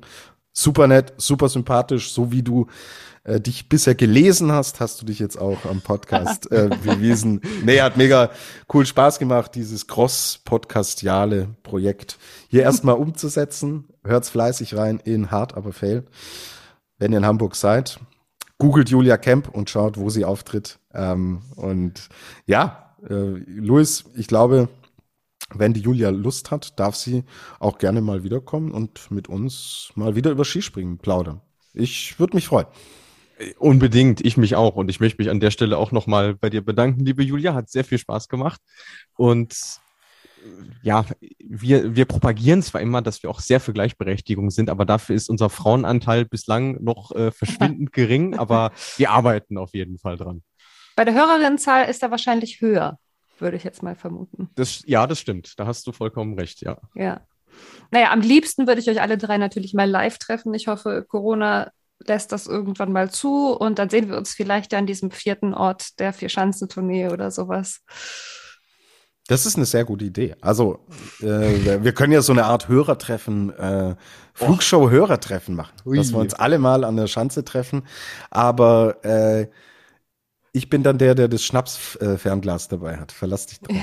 Ich ja. habe mit nichts anderem gerechnet. ja, wunderbar. Und Gernot muss fleißig zeichnen bis dahin. Ja. Ah ja, genau. Kriegen wir jetzt genau. in die Malstunde. Ja. Ah, alles klar. So, ihr Lieben, vielen, vielen herzlichen Dank.